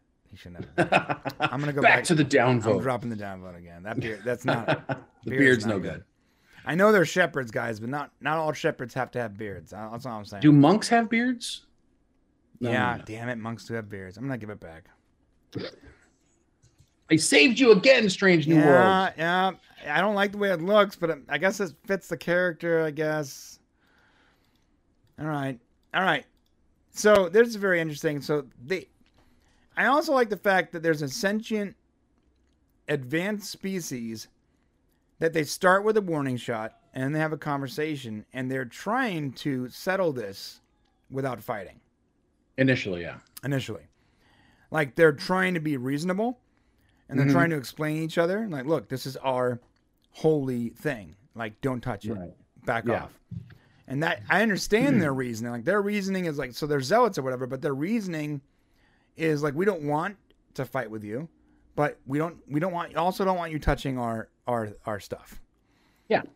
And um and the captain's trying to explain his position and he and the shepherd is saying, look, no, look the comet has never steered us wrong. It's going to do the right thing no matter what. And of course, start you know, Pike can't believe that. It's a comet, right? Right, right, right. Um, now I love how when they by the thing that by the time this ends, actually, it comes full circle, and it, they were sort of right the whole time. Um, there was a plan, Sort of. apparently, yeah, some kind of plan. I'm not sure what it was, but uh, that's a whole Yeah. other thing we gotta get into. Oh, that'll be interesting to talk about in a minute. Yeah. All right. All right. So, you know, he's trying to explain to him, yeah, we got to protect the comet, blah, blah, blah. And they're like, no, get off. Get the, you know, the plant, the comet's going to be their tomb because they can't get, because the shields are up and they can't get off the, off the comet. Okay. Now, this is interesting. Uhura figures. music? What's that? Are we to the music? Yes. How do you feel about the music thing? Okay, so I thought there was something good here that's an that's an upvote. Uh, they work around a potential plot hole when La'an asks uh, why they would make music. So she explains that it, it responds to her humming. Spock recognizes it responds to her humming, and so then she's like, "Oh, it's music." And then they start to like talk about the music, right? And La'an asks because she's kind of in the situation where she doesn't really understand what's going on. She asks, "Why would they make music like we do?" Because you know this is the understanding that that we understand music octaves you know levels right and then spock did a good job by explaining that music is math math is universal and i thought that was great because in previous shows they might have left off this exposition and leaving us wondering the same question you know like how come it's you know different but they actually take the time to science through it which is something that we love about star trek And So that, and out- that is point out to me. science. That's, you want to upvote there? Yeah. I'm, I'm going to give it an upvote too because that is actual science. When we send Yes. out our, um, right now in, in our present time, when SETI is sending out im- uh, uh, messages to deep space. Now, you know, there's an argument that should say maybe they shouldn't be sending messages to deep space. Maybe they shouldn't be letting people know we're here Yeah, maybe they shouldn't be uh, letting everyone know where we're at. But either way, they're doing it, and the message they're sending out is mathematics and music for that Mhm. same purpose. Music is mathematics, tones, you know, octaves. Like these are our words for it, but it does follow a mathematical principle, which is a universal. Mathematics is a universal language. So Fair I did I did like that very much. And they so they, so they started communicating it. So what do you think about Spock's uh, little uh, pep talk? Um, I don't know. I um, I'm just not sure it's necessary. I'm just the whole thing where it, they did not do a good job of making Uhura, and I already, it already got my downvote earlier. They did not ju- do a good job of making it seem like Uhura is on- Uhura is on the fence uh, with Starfleet. I just don't get that vibe from everything that's happening, and they're kind of forcing this into the storyline. And I'll be honest with you, they kind of failed at the beginning. They should have made her more like uncertain about being there, and they did nothing but really make the character pretty wonderful. And uh, and Yeah. I just haven't gotten that vibe. Yeah, maybe they should have been a little more clear that like, you know, she she likes it here, but you know, this is this this might this is probably a stepping stone for her onto something. Yeah, it would have been good to have a comment where you know I'm not sure if I'm going to see it through. You know, I, I'm not sure what I'm going to do from here. Um, and maybe something happened in episode one that I'm forgetting. But as far as this episode goes, I did not get that feel. Yeah. Okay. Man, she's so pretty though. Okay. Um. All right. So oh that's yeah, what, yeah. the music itself. Can Yeah. we we do that one? Yeah. So I um, I thought there was something that was really good here is that Uh- Uhura has a really nice melodic voice. hmm like this character, this actor obviously can sing, um, and which was a good throwback because um, Nichelle Nichols had an episode of TOS where she had to actually sing. They were being forced, and so she had to, and she had a beautiful voice. And so I thought that was a nice tie-in. And the movies, yep. hmm Um, so that was a really nice tie-in that you know she her character does have that, and uh, and I started to get a little nervous because I, I actually had to go back and watch it a second time because I did not like Spock like m- harmonizing with her Mm. at first, but when you go back and watch it a second time, and so it was going to get a downvote from me, but it's not now because when you go back, you can tell he's uncomfortable and doesn't really want to do it. But La'an put him in a position where basically he has to, Right. And I feel like he would do it if it meant them, you know, somehow getting out. Right, right, right. This this is this is a scientific exercise. This is not Right. But it was all a little, little, you know, I don't know. Yeah, It's personally not for me great, but it was it was okay. I mean, I, I like that. That's how they chose to communicate with it because normally, if you're going to communicate with a dead species or an AI from a completely different galaxy, it's going to take you years to understand it. Right. The fact that they figured out music and that's a that's a fast track to being able to understand this thing is okay. That's the see that's like the key. That's like the language key. Oh, it's music based. Okay, now let's figure out what tones are. The, the fastest way to make this happen was for it to be music based or math based, which is essentially is math based. Yes. I did have a downvote. Is it opened up yet? No, not Did, the- yet. did it flower Oh up? yeah, well, it's you know no, it's opening up. Yeah. You, so what, what, what do you want to talk about the opening up thing? Well, I just I did have a downvote, and it was uh, that you know basically Lieutenant Kirk's you know he's going to die if they don't get him back to the ship, Mm-hmm. and uh, and so they can't figure out what to do. They're doing these m- melodic things, and uh, it's apparent that she thinks that you know they think that it's trying to communicate with them, and so then Uhura Uhura says, uh, "Let me try something," uh, and then she does this humming, and then the force field's down, and this bothered me. This is actually a downvote for me Okay. because uh, there's no explanation of what she was thinking or what she did or how she knew to lower the force field by using that humming and they kind of leave that off i feel like i really needed to know what wh- what she tried and why she was thinking it Right. other than just she just gets to do that you know what i mean and that was a little bit of uh i didn't i didn't really like that Yeah, I'm gonna I'm gonna drop a downvote there too because you're right. Um, actually, I'm gonna let I'm gonna let that clear out because I didn't give it enough vote for the music itself because I like the fact they use music, but I, di- I think you're right. The fact how did she know right away what that music meant?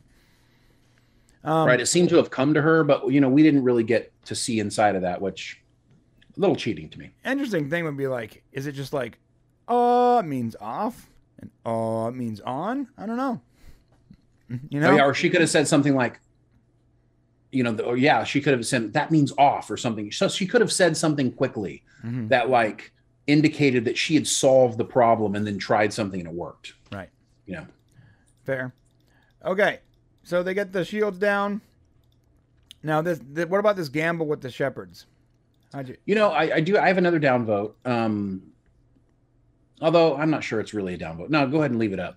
Um, I just thought it was kind of uncharacteristic. You know, the Enterprise is getting jacked here pretty hard by this by this uh, this other ship, and they're in danger.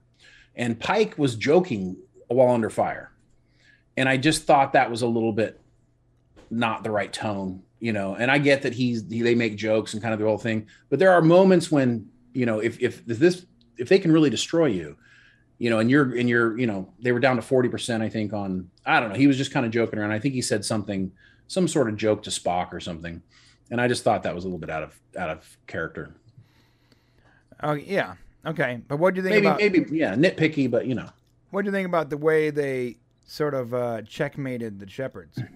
I mean, I thought that was cool. There were some good visuals. I did say, I did think that um, that I don't believe I've ever, you know, he went up to Ortegas and he said, you know, uh, I know you think, you know, you said you're going to be the best Starfleet pilot, you know, to ever come out of Starfleet or whatever. You will prove it. And then she's like, and then she like gives like a command, which you don't t- see. It's you. It's always the captain that gives the command maneuver. hmm And uh, so he basically left it up to her to do whatever maneuver she wanted to do to get him to safety, which is not typical for Star Trek. And um, I would actually probably give that a downvote. Okay. Um, it ended up working out okay, and it was cool, and they visually showed it. uh, that it was cool and that was all right. Right. And they needed to show that character's specialty at some point. Um, but yeah, I guess if she doesn't say it's her maneuver, I guess we don't know she's a good pilot. I, I've always wondered that was Star was Star Trek. You know, when the captain says, you know, gives a maneuver for them to do. I mean, does the pilot push the button and it happens? Does the pilot have to read it? You know, we don't know the sensitivities and how that works, and right, right. you don't Maybe- really get a sense that being a great pilot is happening there on the bridge of the Enterprise. Well, maybe the maneuver is like loading their macro keys. Like maybe they have keys, and the maneuver Yeah, is what sort of like sets up their you know their their controls specific to that maneuver. Because like yeah. I, no, I, I, I think so. Yeah. I use multiple like macro devices, Stream Decks and G13s, and I have different profiles. Like I have like Photoshop and After Effects, and like I have to set it for what program I'm going to use. The controls are the same, but the buttons all change up depending on what what, what my maneuver is. Yeah, and I'm sure that's exactly what's happening here. And they did a good job showing it. You know, doing some pretty incredible maneuvering. It, it was actually something I loved, and I and I can give it an upvote because they actually did make me feel like I understood what was happening during the battle, how they escaped, and it felt almost like a like like a submarine maneuver or some sort of old TOS, the way they would have you know showed escaping by going through the asteroid field and setting up on the other side. You know, just doing these things. I thought that was good. Yeah. Okay. Um. So the way they played sort of chicken with, you know, they realized Pike realized how religious or zealot or whatever these people were about the comet, and they they sort of sort of forced them to make a decision. Either you save us, or the comet hits us, and we and we we go and the comet goes. I thought that was really cool too. Mhm. Um, but I'm going to give this a downvote. Um, I did not understand something. So uh, I know that they were damaged to some degree, but they didn't look like they were crippled. They were managed to do this incredible maneuvering, get through the asteroid field, set up on the other side of the asteroid. Um, so it didn't make sense to me why they needed rescue from the Shepherd ship. I don't think they actually did. I think Okay, was- so I think okay, great. So, so was so what was the de- what was the decoy? Um, I think I think Enterprise was the decoy. I think that they said that they needed help because if they Yeah. didn't get help, that the ship that they were going to explode or whatever, and Okay. that that process was the decoy to allow Spock to slip by and do what he had to do. Well, see, I thought that was weird. So I, I would tend to agree with that, although it did not look obvious. And Spock was already like attached to part of one of the one of the floating asteroids, separated pieces when eh, that had already occurred. He was already out. So I just didn't understand why they needed to do that. Because they needed they need the ship to be focused on rescuing the Enterprise so they can't go after the shuttle. So they wouldn't notice the shuttle. Okay, I'll give that to him. I, I felt like it was a little. It did was that wasn't obvious to me. They have to tractor beam or whatever the Enterprise. They can't obviously go after the shuttle. Well, the, I'm assuming they never even because the shuttle was hiding, so they never saw the shuttle at all. They didn't know the shuttle was involved. I don't believe it didn't seem Hmm. they didn't at least say that that they were aware of the shuttle. So if it was a if it was a decoy, I I like I wanted it to be that because that's something that that that I think Pike would do or that Kirk would do, like lie to get them to do something. But then I started thinking, wait, did did we he really need to be saved? Did the ship really need to be helped or no? I don't think they really need to be saved. I think I think Okay. I think that it was a deception, Okay. and uh, which is why they were so casual about it. Um, but they also knew that it was risky because if they saw through the deception, then they were going to blow Spock out of the out of the sky. Okay, so if they were able to see him, okay, so use I okay, that's cool. I just I So you want to keep your downvote there? I am going to keep the downvote. Yeah, I just felt like it, that wasn't very clear to me. Yeah, I yeah I yeah it wasn't very clear, but I think I understand it. So Okay, um, all right, so Spock overloads his shields or something, whatever, and gets real hot or whatever, and it breaks up the comet. I'm not. well, I want to sure, no, no, I want to go ahead. See, I love how you just said like does this I don't really whatever, understand the whatever, science whatever. behind this. Do you know? Okay, there's no science, there's no explanation. Downvote here, big time. Okay. Okay, because okay, we end up learning later that it was sublimation nudged the comet out of course. Okay, let me tell you what sublimation is. Okay, sublimation is uh, the process of changing from a solid to a gas without passing through an intermediate liquid phase. So So it's What- it's when something is so hot that you go from Yeah. ice to gas before liquid, and it expands and creates an explosion. basically. Okay. Now we don't know that. The, the, the one thing that this big reason why the downvote is they send Spock off to do this thing without ever really telling us what they're going to do or giving us some sort of even an indication of what they're going to do. And then we see Spike or Spike Spock. He's flying through the nucleus of the comet. Okay. Uh, very odd thing as well. And he tells uh, Pike tells the Shepherd ship what he needs, you know, the help. And while Spock's doing this, and then somehow and we never actually see this he he nudges a piece of ice loose not something we ever see in the show we see him doing a lot of flying looks like he's it's hot it looks like something's going on and then boom everything's okay. That was not good. Uh, they did not show us spock successfully doing anything. It had to be explained to us later by uhura right at the very end.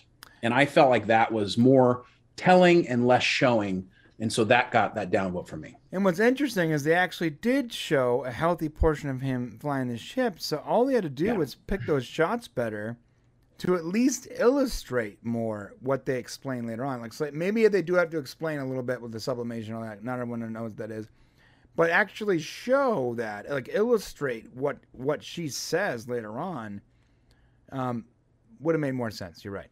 there was yeah there was just no explanation and no way for us to know and you know i had to go back and watch it twice in order to really grasp it and that's you know and it's not a matter of just being so intelligent and so smart and so so sciency that i just didn't get it it was really just not properly you know guiding us through the story at the end Okay, I'm gonna give that a downvote too. Yeah, because I, I glossed over it in my mind, but yeah, you're right. You know, because that because that is a that is a problem with current like all not just Star Trek, but a lot of TV is like they rely so much on on telling you what's happening instead of showing you, and it's not really necessary. They could just show you. They could show you that process. They already showed a. It's not like he took off from the comet comet and then the ship to do what he's got to do, and we just saw him on a tracker. No, no, they actually created an animation of him doing what he was doing. So illustrate that animation properly, right?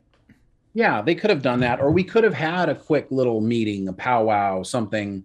You know, Spock saying, "I got an idea. I think we can dislodge part of the asteroid and create an explosion," or anything, giving us that kind of idea, and then show us, you know, so that we know what's happening, we can follow. Because it kind of gets even a little more silly as we get kind of towards the end, and apparently the comet uh, can see the future. No, I don't think so. Okay, well, I get that you, yeah, but that's Uh, what they say. No, no, I, I have an idea about that. We'll get there. Okay. Well, I mean, I got to say that's that's kind of what it alluded to. Um, we never really get an understanding about the AI that's happening into it, but it's not AI. It's not even AI. It's it's sentient.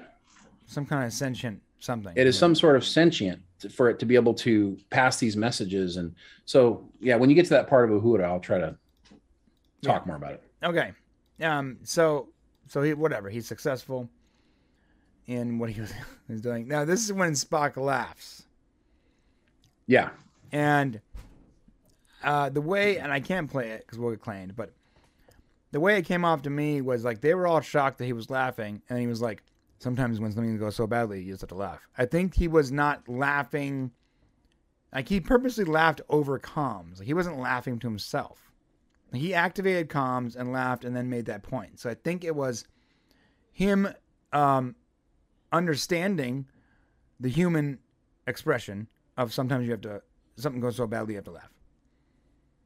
I mean, yeah, it's possible, and the laugh doesn't bother me as much because I mean, in the original Cage uh, TV show, he's a very smiley, happy, laughy Spock. So I mean, that's canon. That's you know, even though it's not the Spock we end up with on you know the Kirk Enterprise, it's definitely a Pike Spock. So it's it's not that wild to have it happen. You just have to remind yourself that it's okay. Okay. Um, all right. So they, they start talking about the large quantity of water vapor from the comet starts hitting the atmosphere.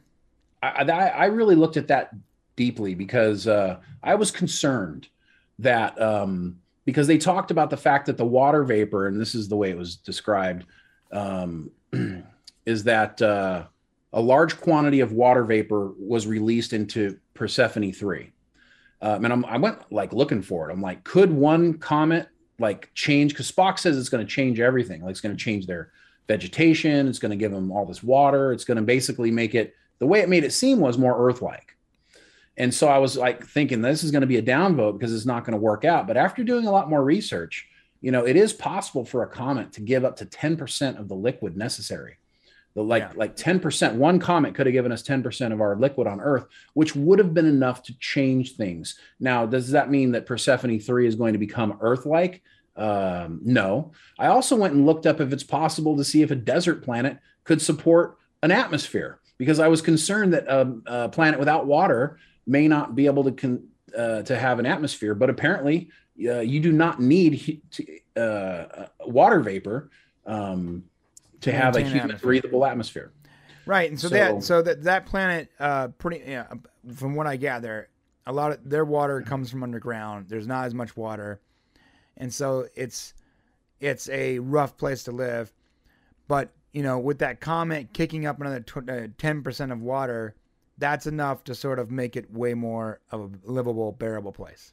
Right. So I'm going to give it an upvote, even though I was going to downvote it. I am going to upvote it because even though it seems a little bit highly unlikely, it's backed by science. And what we love with Star Trek is that they do the they do the research, unlike some of the other shows have done, and they find out if it's truly viable. And everything that I could find showed that this, at least while being stretched kind of wildly, is at least somewhat backed by science. And so I felt like that was appropriate. Yeah, I actually, I, I actually read about. Um, um, there was a theory that a lot of the uh, some of the water that was deposited here on Earth, and even organisms, you know, a million years ago, or whatever, came from comets.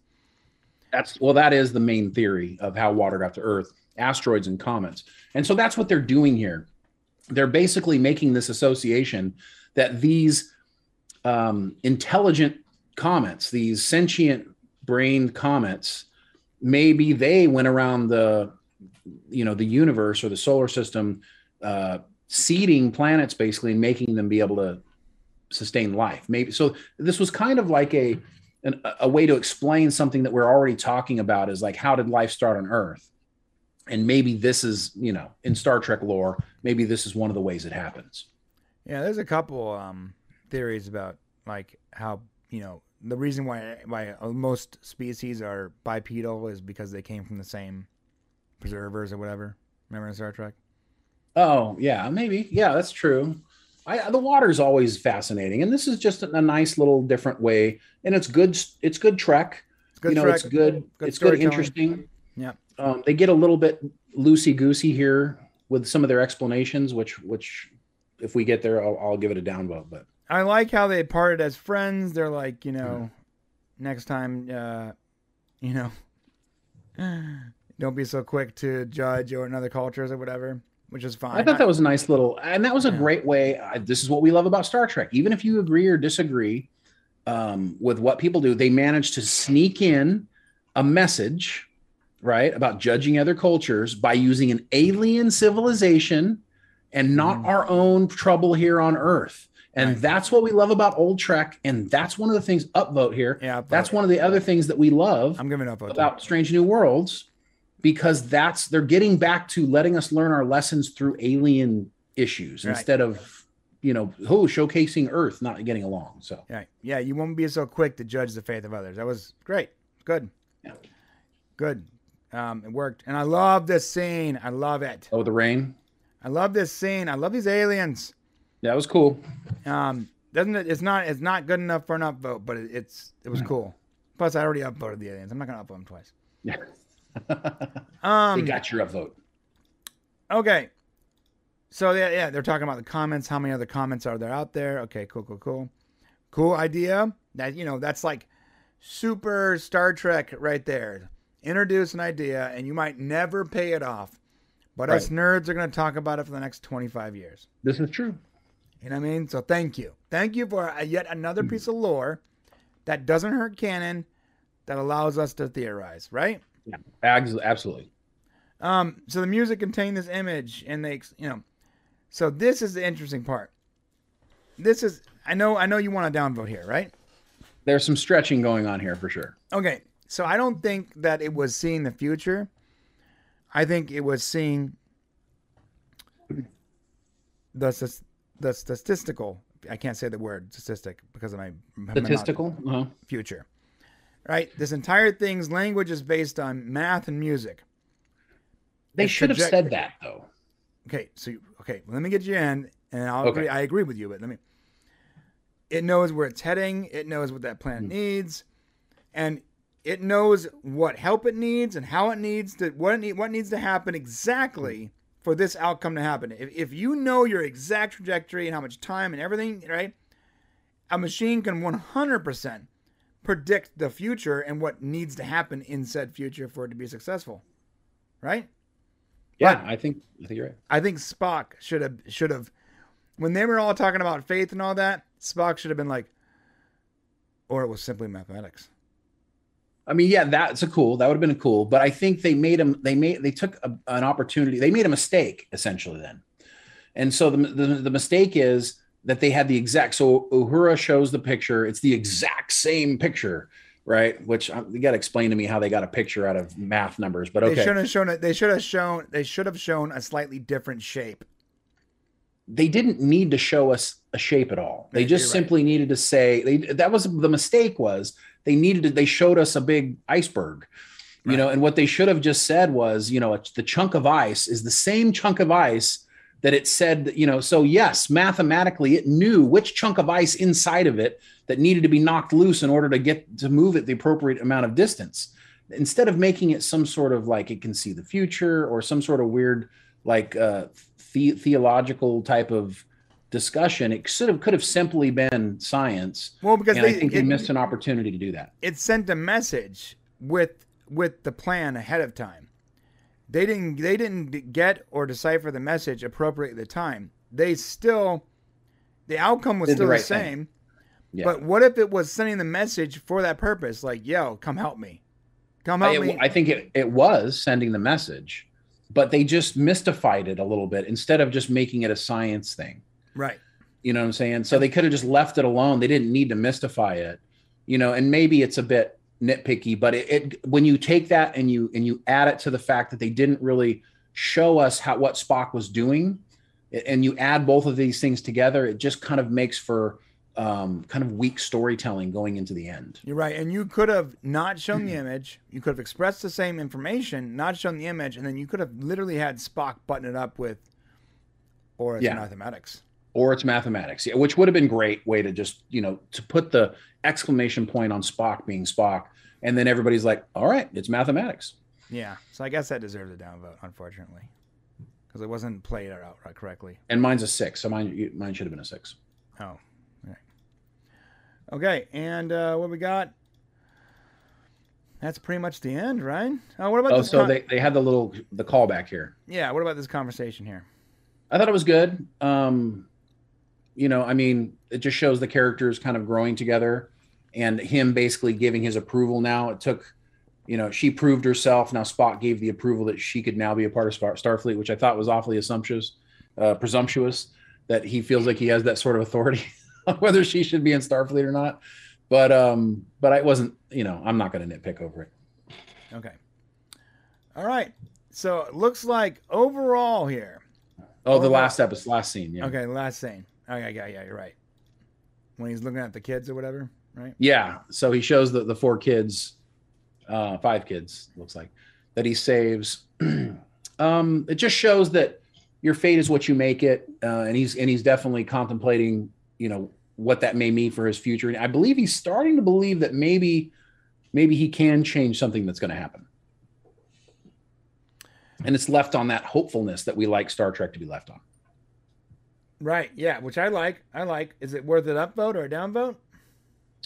I didn't feel like it was strong enough to be an upvote or downvote, but um, so I'm going to stay pat where I'm at. Okay. All right. So that buttons us up here, and uh, looks like. Oh, can I give an overall? I am going to give an overall upvote just for the overall show, still being light years better than uh, anything Discovery or Picard has done in the first six seasons of Okay. those shows. That's fair. okay. So that would that would uh I'm not going to do that because I did that at the top of the show actually. Okay. So I gave my upvote for that exact same reason at the top. So here's the deal. Um, that puts us at me five, Shane seven, and I think that's an average of six. Yeah. Right? Am I doing the math right? I hope I'm doing the math right. That we didn't really figure out how we're going to do the math on. Is that is that what it is? We're just going to average out the numbers, right? We're supposed to know how many. Well, the way it's supposed to be is like we, we're supposed to know how many instances of up or down voting there was, so we could figure out a percentage. Well, this when, when we downvote and upvote at the same time, it sort of adjusts itself. So, Okay. so we just average out the scores, and I think we average out the scores to a rock hard six. Yes. What does six mean? I mean, it's six. We don't know yet. we're gonna we're, we're we're gonna make this a little bit more interesting. Brian spent a lot of time trying to figure this out, but I think we need one more factor. We need to know how many votes we gave in order to know whether or not uh, to create a percentage or to create some sort of another factor. You gave it So- seven upvotes on average, Right, but you- because you had mul- you had downvotes and up upvotes. right, but you don't know how many votes in total there were. I think I think you're overthinking it because That's the only way to know what the what the how you know if it's the, if it's a 15 scale and it was a seven, then we know we got to know how many votes there are. That's the only way to figure it out. I think what- I think What does a six mean? Does six good? Is Hey, it bad? Six is good. It's a positive score because right Oh, now. so okay, so I see what you're saying. There's more positive votes than negatives. Right. Um, okay. So listen, if So we it's were not a negative score. Okay. if we were reviewing Picard se- season two, episode four, right now, this would be like It'd be around a negative- zero. negative twenty three. well, it probably would have been zero or, or negative one, maybe. Okay. For me, You know, ups and downs. right? I would. Okay, sure. But there was uh, so many downs. It would have been negative like six for me. I think. Okay. Maybe for So you, you're saying there would have been a lot more. I got it. Right.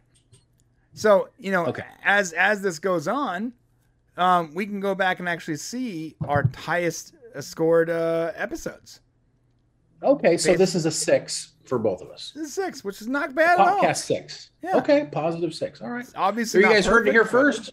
Yeah. Let's go back and see what the uh, what our folks talked about here. Yeah.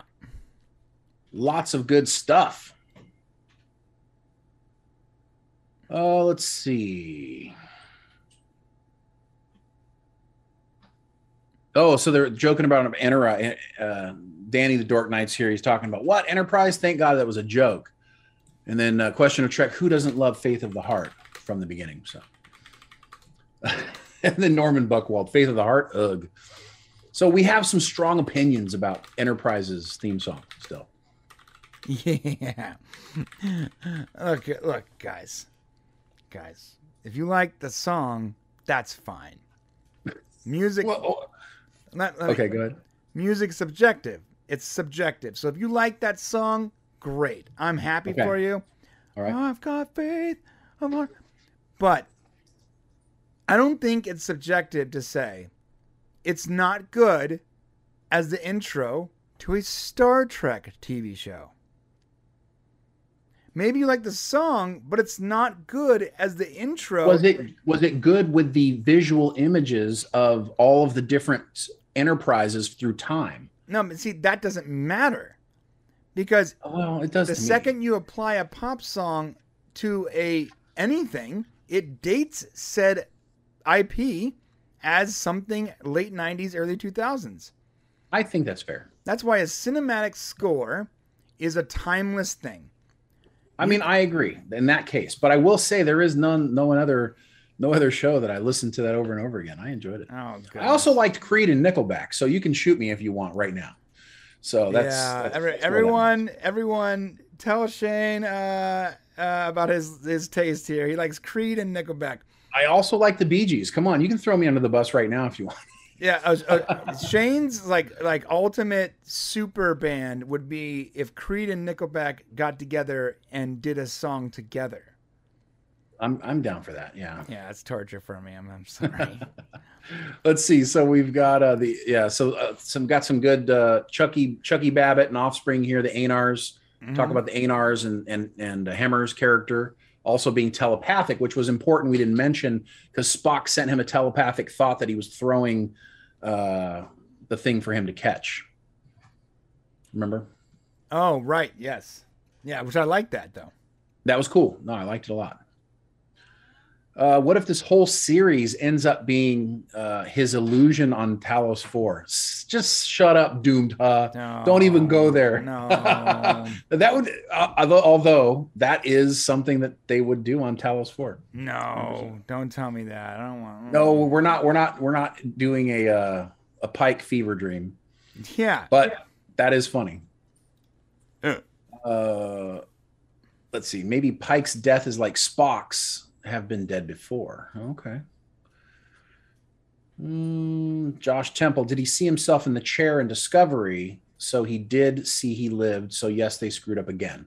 It's possible it's a mistake, Josh. It's possible. We don't know at this point. Um,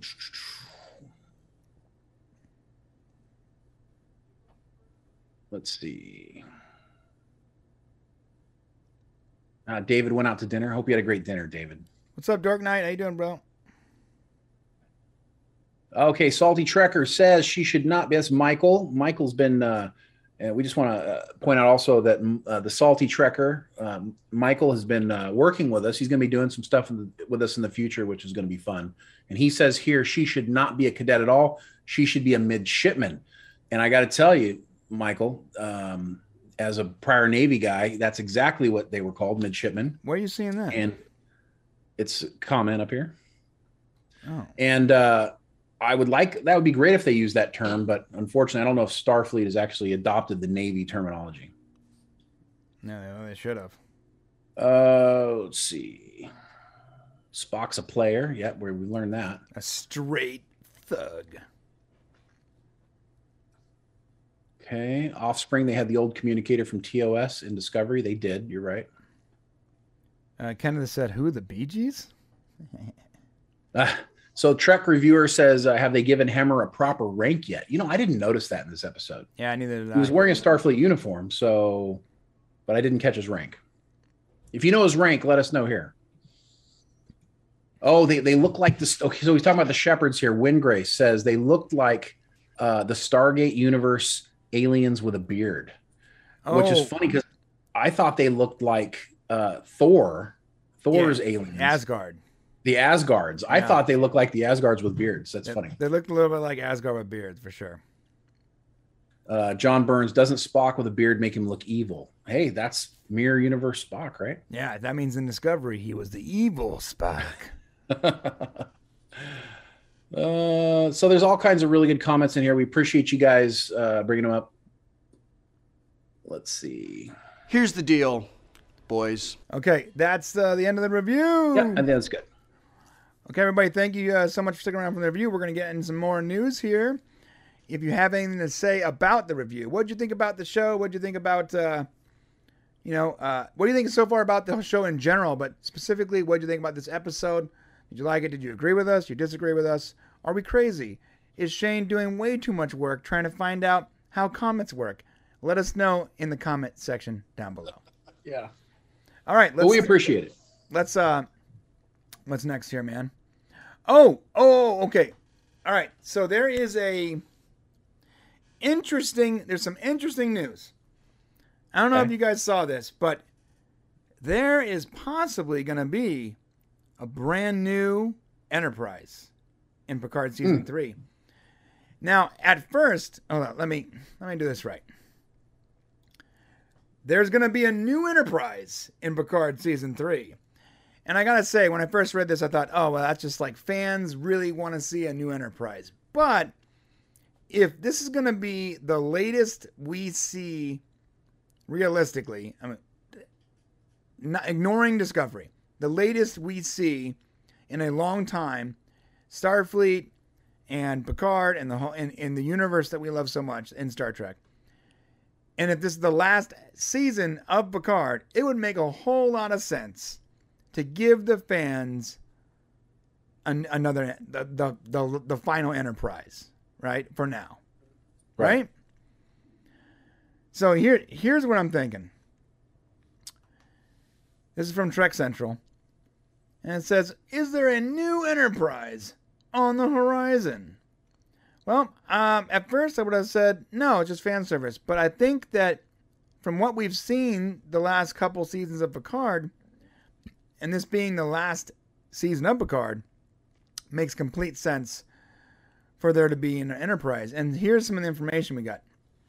Um, this is what it says. The USS Stargazer has been our new our new focus for season two of of Star Trek Picard. The new ship was designed by Dave Blass, looks nice, as well as Trek veterans Doug Drexler and John Evans or Eaves. However, while the ship has been featured in behind the scene pictures, it might not be the focus for Star Trek season three, uh, Picard season three. And here's where he says that. In a tweet from Terry Matalas, Eric Johnson says, Should we take this to indicate that the Stargazer is a part of season three? Uh. And Terry Matalas says, That is not the Stargazer. I love how they call him the the Star Trek's resident leaker teaser, Terry Matalas, because he does tend to give away some things. He does, yeah. Yeah. Of course, Terry Matalas is the showrunner of uh, season, uh, well, season two and three, but mainly season three because he was co-showrunner on season three, and Akiva Goldsman did the majority Season of the work. two, yeah. I'm sorry, season two.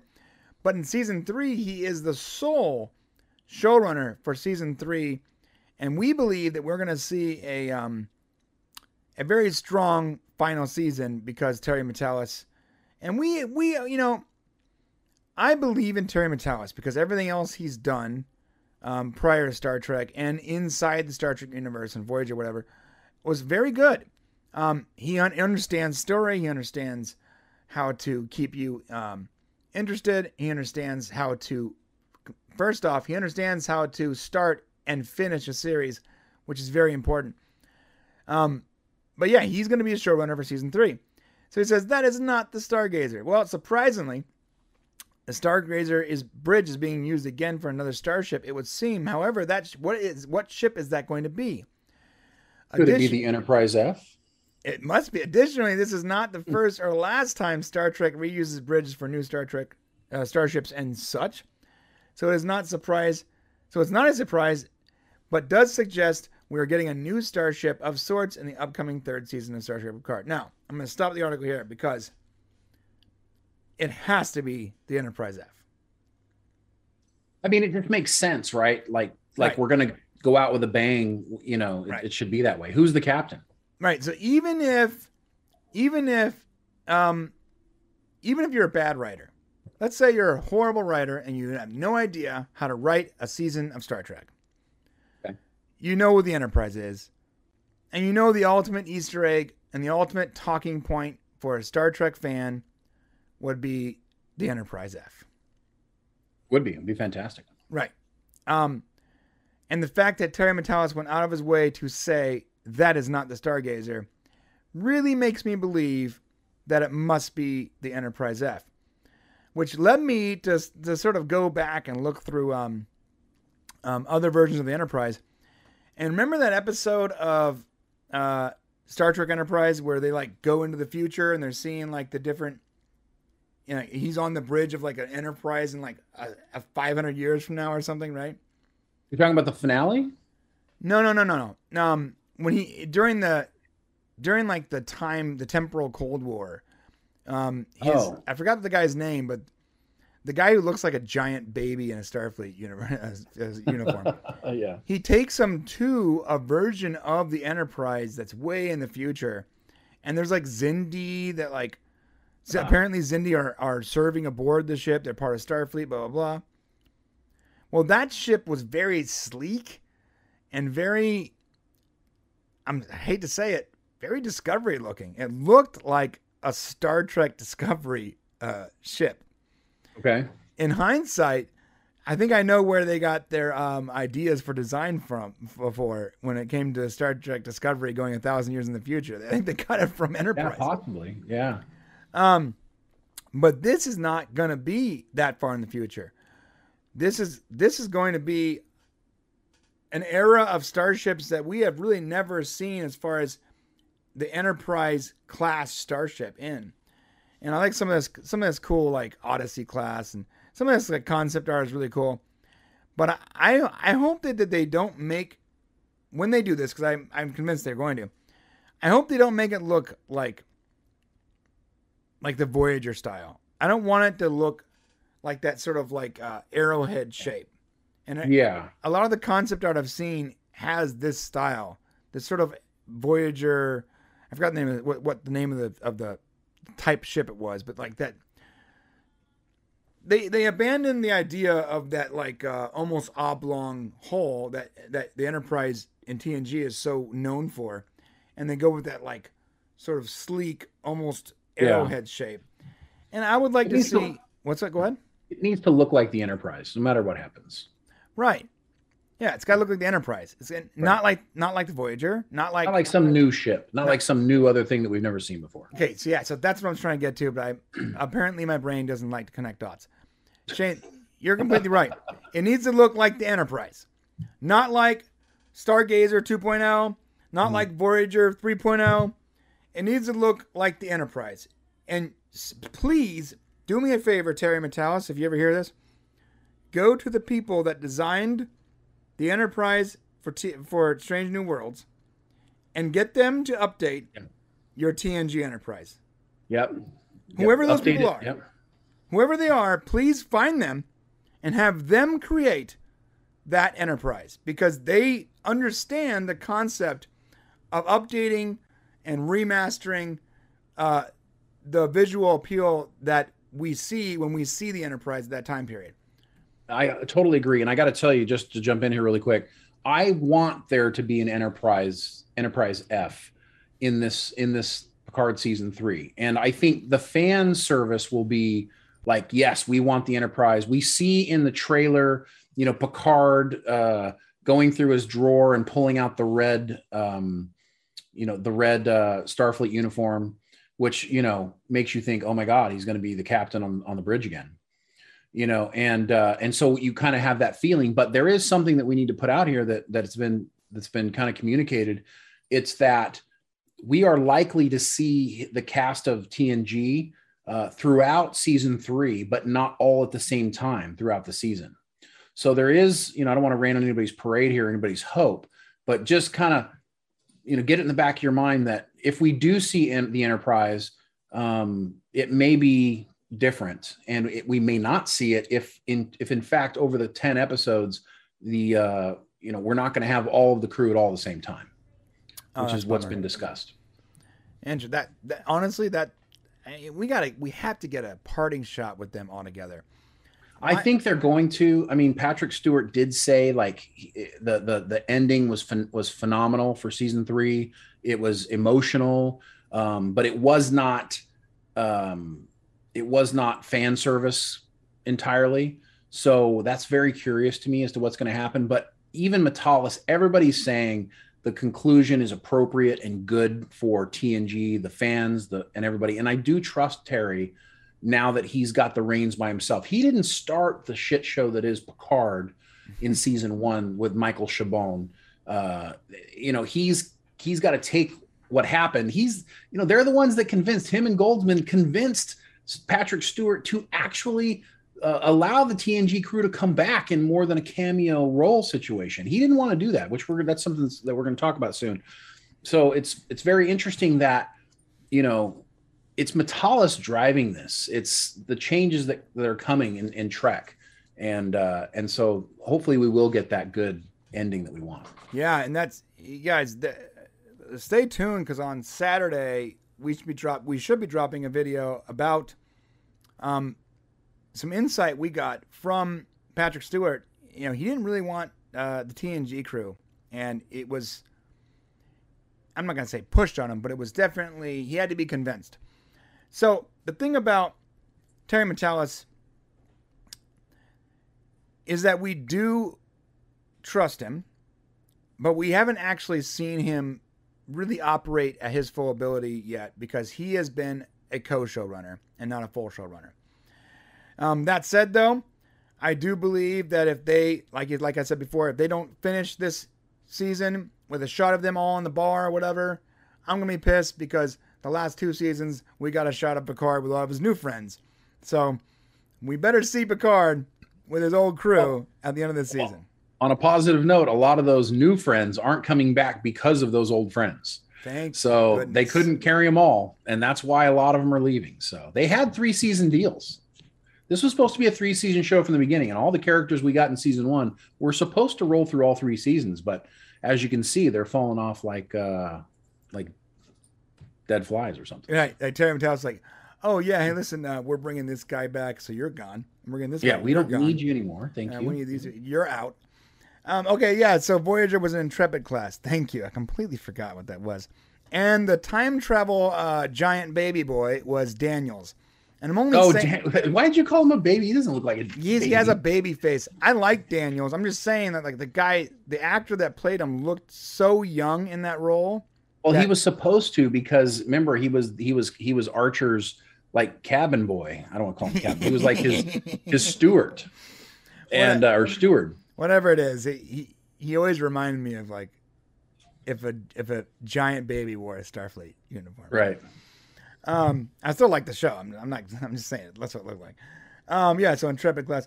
Yeah, I saw the concept art for the Enterprise F from STO Question of Trek, and um, it's okay. It just doesn't feel like someone put a lot of effort into it, clearly, and that's fine.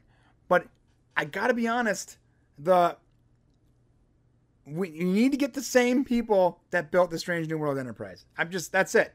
If you don't get those same people, you're making a mistake. You're making a mistake. Yeah, I, and I love this comment here about uh, making Worf the captain of the Enterprise, Absolutely. and then spinning off a a, a, a Worf series. yes. Could you, could you imagine exploring like the Klingon world in 2402 to 2410? Yeah. you know, and what's going on there, and and kind of all the everything that that that Worf's been through. Worf's a very complicated character Right. with a deep story that could be totally interesting to go after. And what we do know so far is that while they've only committed to the five current shows we have on Star Trek, once Discovery reaches its end game, which probably is in the next season or two, and Picard's going to roll out at season three, they're going to have to replace that with other Star Trek because Paramount Plus ain't going to let it go. So unless they can lock down Michelle Yeoh, who was just in movies, this new movie's like whatever, whenever. Oh, whatever she did so called. good in that movie. Oh, She was great in that movie, right? You know, Michelle Yeoh, her stock's going up, yo, Yeah. and she may not be available to do your Star Trek show. I think Can I, all right. can I? Let me, let me let me rephrase that. She will not be available. Uh, I mean, she they gotta have to get her quick. Yeah, real she's quick. great. They gotta lock She's her in really real quick. Yeah. Th- This She's- movie is doing gangbusters. They she's making so much money for that little studio. It's crazy. Her her star is on the rise, and she's gonna outclass Star Star Trek, unfortunately, here real soon. Yeah, I like. I'd like to say uh, when we first started reviewing Star Trek Discovery back in the day, one of the very first things I said was I really love Michelle Michelle Yeoh. So Yeah, she was one of the things we loved. Well, one of the only things we love about Discovery, especially even going into season three, right? She was literally in season three the only thing I liked about right, yeah. Discovery, and now and then they got rid of her too. So Okay, so we're gonna move on. Before we do, do not forget to hit that subscribe button on the way to the comment section to let us know what you guys think about a brand new uh, Enterprise F for Picard season three. Art Archmage Prey, Wesley Crusher, overreacting Gary Seven show. no, thank you, Archmage. Because we run everything, no, thank you. No, thank you, Archmage. We'll pass on that. Is what I would say if I was a complete fing moron.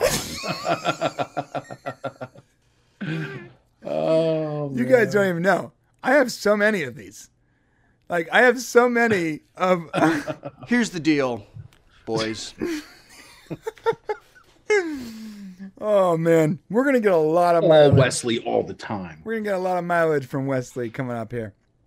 All right, so uh, sad to say, but uh, looks like we are uh, about to go to the members section. Oh man, that's a bummer. All right, well, uh, we appreciate you guys. Make sure once again, thank you to our sponsor, Liquid IV. Go check it out. Use the coupon code the Popcast to get 25% off. And I'm gonna tell you, you're gonna save so much money by using that coupon code. Go to the website, click on the link, do the thing, buy the stuff. We appreciate it supporting the show. Okay, if you guys don't know how the member section works, it's really simple. We're going to uh, we'll leave the audio on, on here for a while, but if you look at the link in the description, the very first thing you see, and I'll I'll go ahead and put it in the chat here for you too. There it is. Um, that is where we're gonna be. Where we are where ugh, I can't speak. That is where we are going to continue the st- the the show. And what we're going to be talking about in that section of the show is Amazon's Rings of Power. Um, very interesting uh, presentation. They led they they sort of wined and dined a bunch of Tolkien experts and YouTubers, and people's they opinions. wined and dined him. They really That did. just sounds so wrong. I know, but it just sounds wrong. but but people's opinions of rings of ring of rings of power are changing uh, drastically, and I have a big theory about that. I do too. Also, Upload is renewed for season three. Apparently, last time I reported this, I was wrong. Oh, really? So I reported that it was up, that it was uh, that it was had been renewed when it hadn't have been because I was reading from one of those websites that are just clickbait. Giant freaking robot. It must have been giant freaking robot because in Deadline they're talking about upload and there's a lot more details. So we're gonna get into that because we both love that show.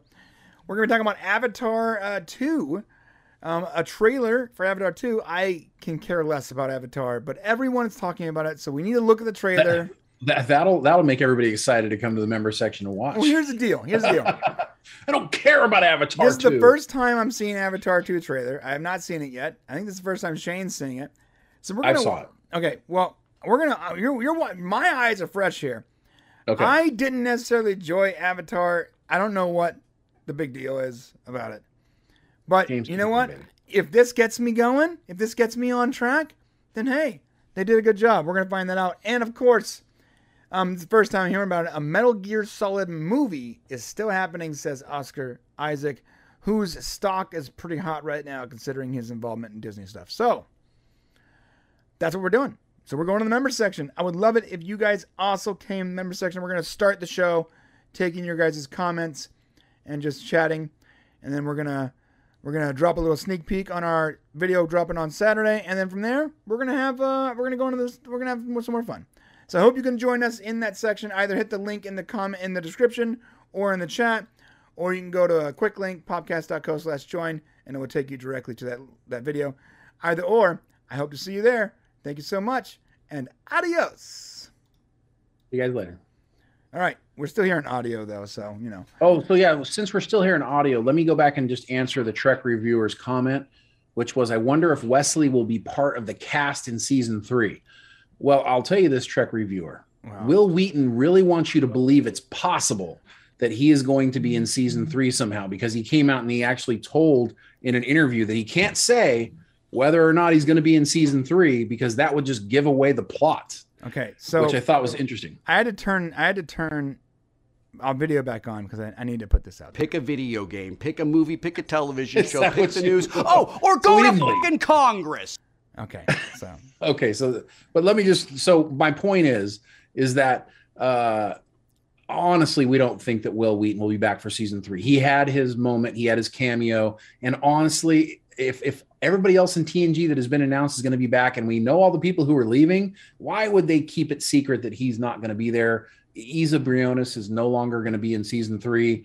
The Traveler just took her away. I think his story's done. Yeah, I That's think- our opinion. I think his story's done. Okay, so we're on, we're on audio only for a little while, and at some point we're gonna cut that off. But if you guys want to join us in the member section, come on over. The water is warm because Shane is actively peeing in the water.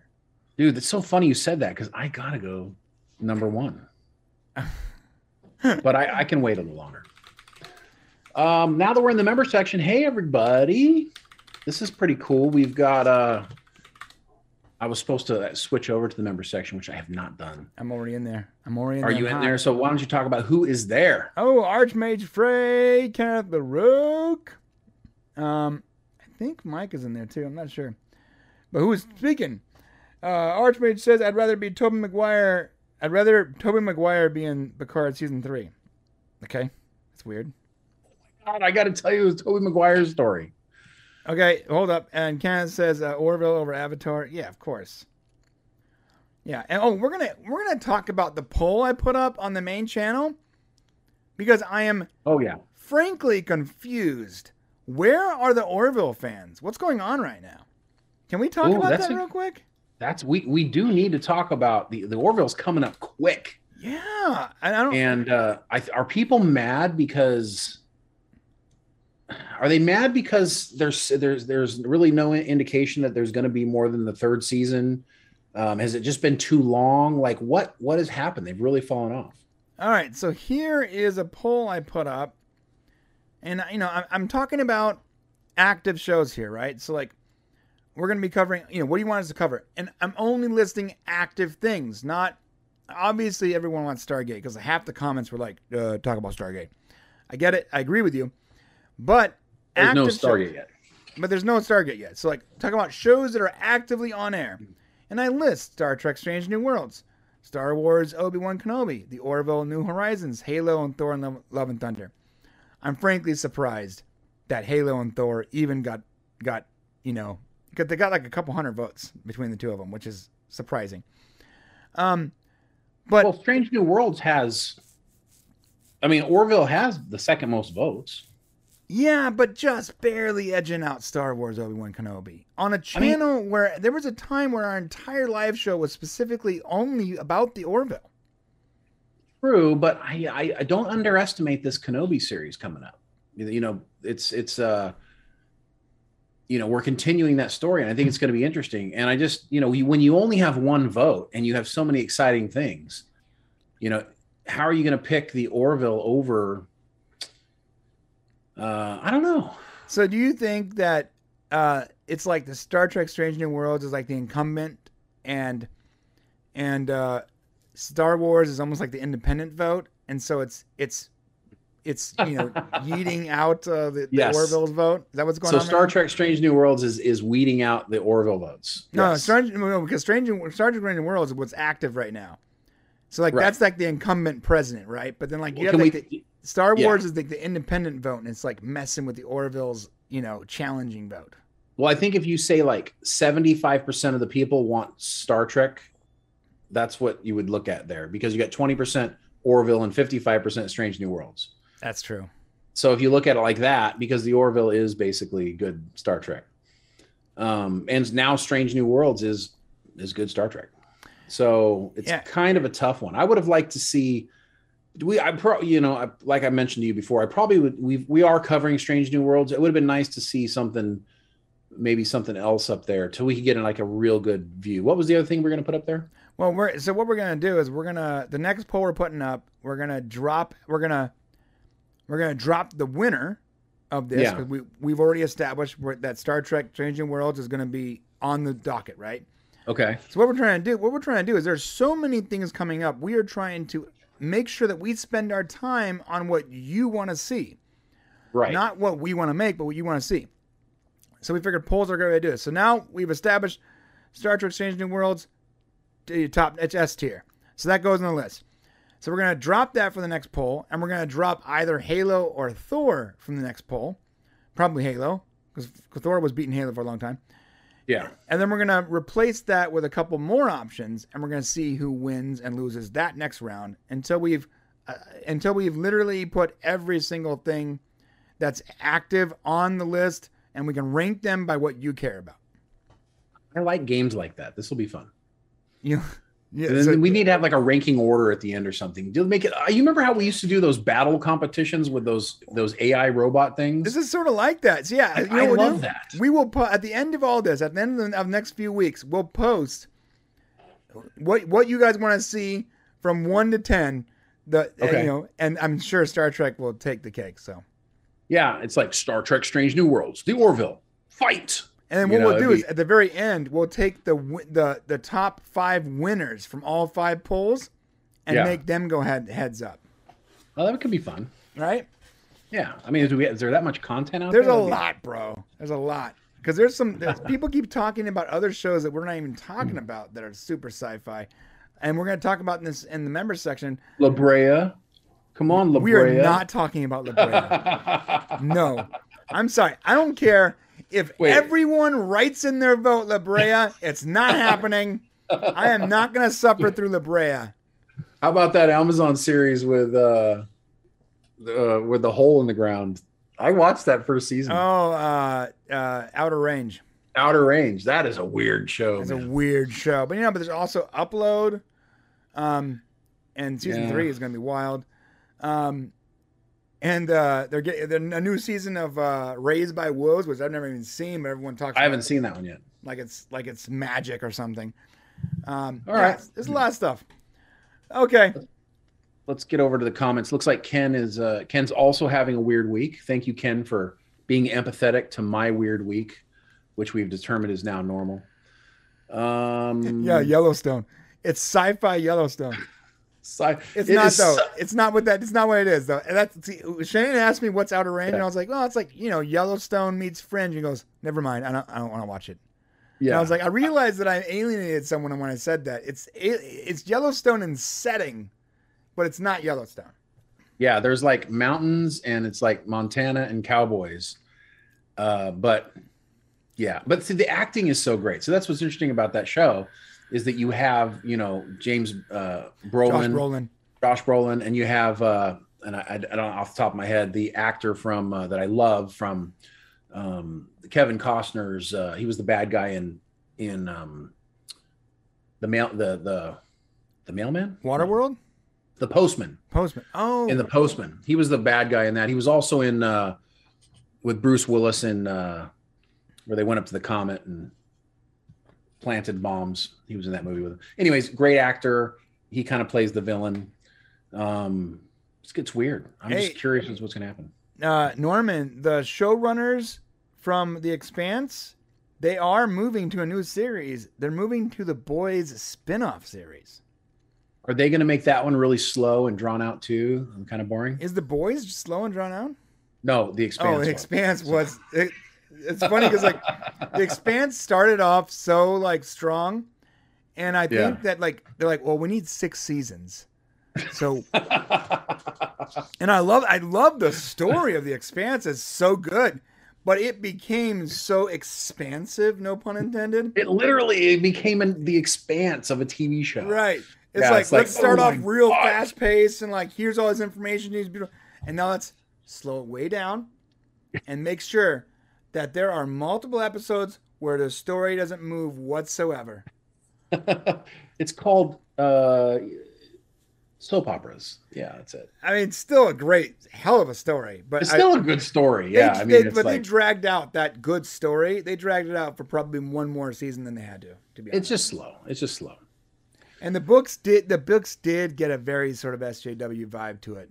No offense to? SJWs out there, but it became. I don't know. No, I I want to offend SJWs. It just it, it started.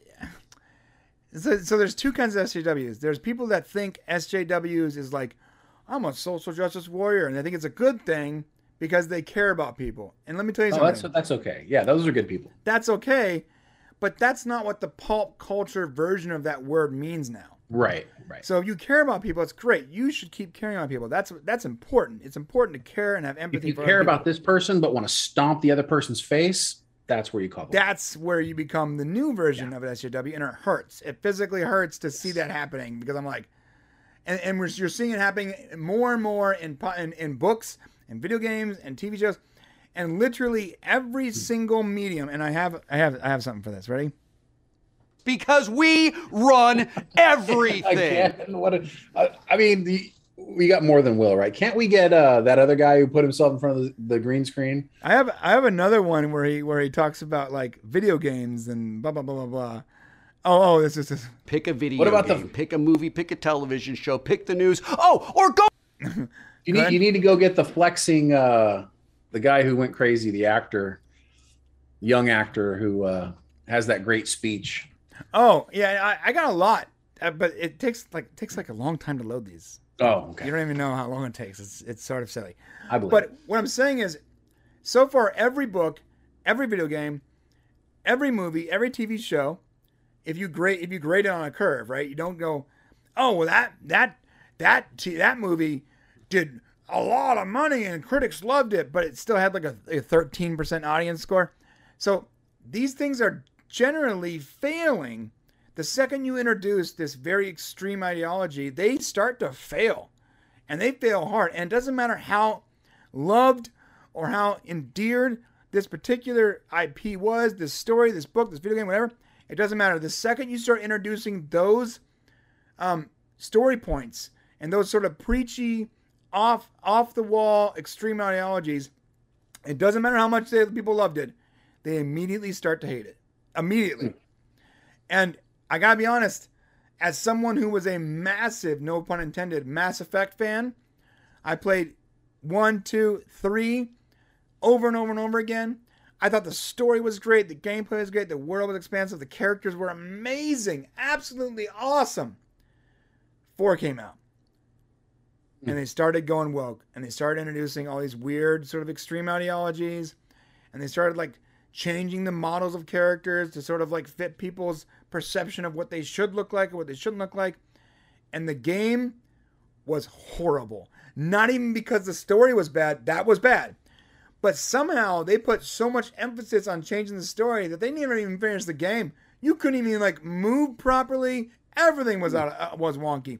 They didn't want anyone to make a character that was that can possibly be sexualized. So they dumbed down the game to the point where it was basically a mobile game. And a lot of people spent sixty dollars on a game that was to the, in their minds and to my minds pretty much worthless. Because I, I wish it would have just stopped at three and it wouldn't have wrecked the franchise that I loved. So that's Yeah. what's happening. Makes sense. Uh, you want to talk about what we have coming up? Yeah, we're talking about uh, Rings of Power. Speaking of, uh, No, no. uh, Well, yeah. Okay. Oh, that. Go ahead. Yeah. I was like, what we have coming up as a channel. Oh, oh, okay, yeah, yeah, go, go, go.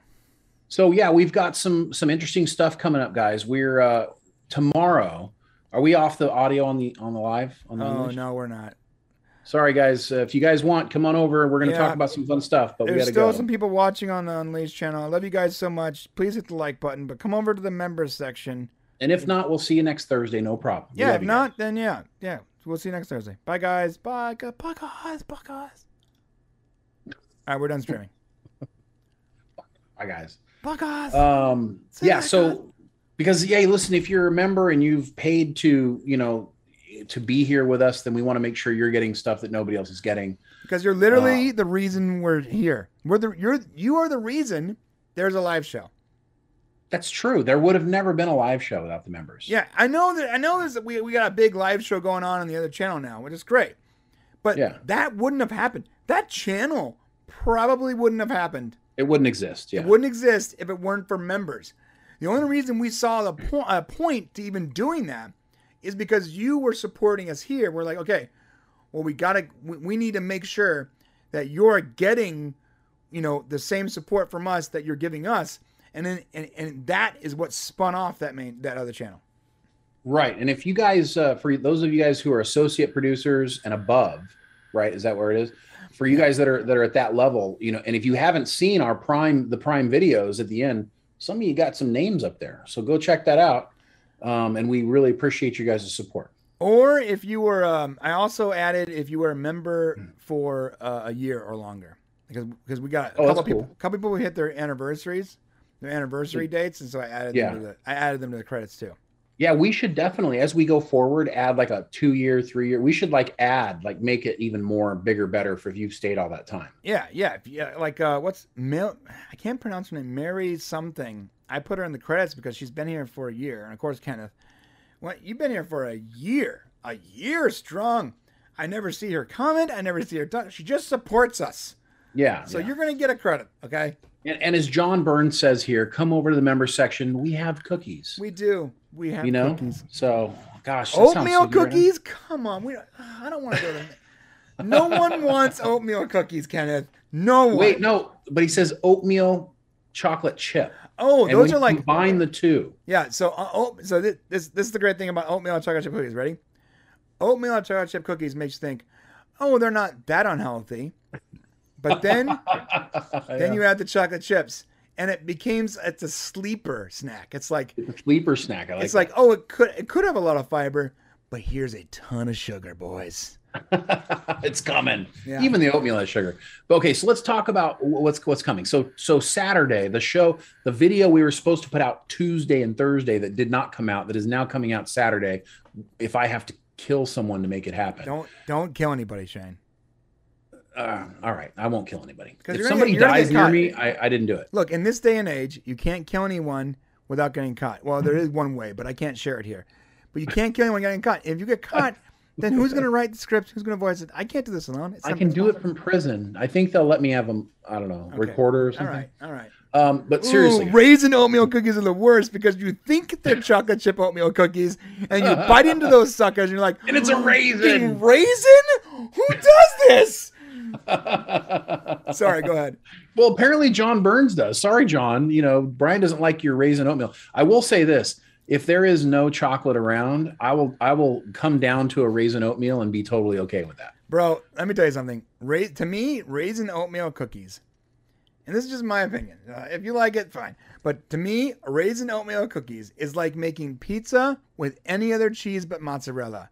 It's Hmm. not an actual. It's not an actual cookie. It's just a cookie in shape. Okay. Bro, you, if you throw some cheddar cheese on top of a pizza, I got to tell you, it's a good thing. Oh, cheddar, uh, cheddar mozzarella mix, fine. Yeah. Okay. Okay. But if Ah, you, this if, is not what people paid to if you, see. if, if I order a pizza and you give me a pizza with Obviously, we're hungry. with goat cheese and cheddar, I'm gonna throw that back at you. I do not Whoa. want that even remotely close to my body. I'm sorry. There, you can mix cheeses, but there's mozzarella's got to be in the pizza, or it's not pizza. That's it. Anyways, let's talk about what's coming. So, uh, on this upcoming video, basically, Patrick Stewart has basically come out and said, "Yeah, I didn't want the I didn't want the crew, of the TNG. I love them. You know, we had a great run, but I this is I didn't want them for Picard. yeah. And so we're gonna go and we're gonna we're gonna actually tell that story. We're gonna go back to the beginning and kind of talk about some things that he talked about there, and then we're gonna talk about how this change was made, why it was changed, and how it actually impacts the future of Star Trek going forward. And it's basically the teeter totter on the the crux of Star of the Star Trek franchise is basically this decision to move forward following Strange New Worlds. It's going to be a good video, so uh, check that out. And then I think coming up uh, next week we're going to have another Strange New Worlds video. Um, and I don't have it here in front of me, but we do have a Picard season three theory video coming out. We got all kinds of really cool things coming, and it's going to be very exciting. But so stay tuned. Oh, and we oh we have a we got a Stargate. Yeah. Oh, this is great. We This have a Stargate. Yes, Stargate Okay, AI two. Wait, wait, video. wait. Everyone here needs to please not repeat this, though. It's supposed to be a surprise. Oh yeah, yeah. So yeah, we trust the, the members, and it's not that big of a deal. So basically, what happened was is the the the folks over at the Companion app are getting ready to do. They did the first like Stargate AI thing where, and what that was was like some guy from Google, some some uh, science tech guy from Google figured out how to do like computer AI that could make Stargate scripts without Super a person actually writing it. And so the creator of uh, of Stargate um, Brad Wright got all excited about it and decided he wanted to partner with this guy to make a script. So they made a script and then they got all a bunch of the actors from Stargate together to read the parts of the script on this uh, on this live stream thing through the companion app. Well, they did the first one; it was a huge success. They're going to do a second one now. And, And, who's in the uh, second one? What's that? Who is part of the second one? That's different. Mm-hmm. Uh, I don't, I don't, I don't know. Richard Dean Anderson. He was in the first one, wasn't no, he? no. He was he, he was only there at the very end where he said, Oh, "Hey, okay. boys." He's actually doing the Okay. whole script. There's, there's an He's actual the- part for Jack O'Neill. Yeah. Okay. So yeah, that's true. So he was at the first one, but at the end, this time he has a full role on it. Uh, we've got an exclusive clip uh, for Samantha Carter, which we can't play yet, but we're going to play for you guys here pretty soon. Um, I got to get the okay, and then uh, that's going to come out next week, I believe. Yeah, next week. So MacGyver. stay tuned. You know what's funny, Archmage? Um, yes, please stay tuned. I'm not trying to step on what you said. When he, when I saw MacGyver, I, re- I re- I actually tried to watch MacGyver again. I'm trying so hard to watch the old MacGyver, but it's so difficult because CBS. It's not 4K. I know. no, no, no, no, no, Shane. I get I- it. no, no. You know what, dude? Okay, shut, no. Look, This is I- the this is the first world problem. Where was my Wil No, Wheaton? no, stop. I can watch.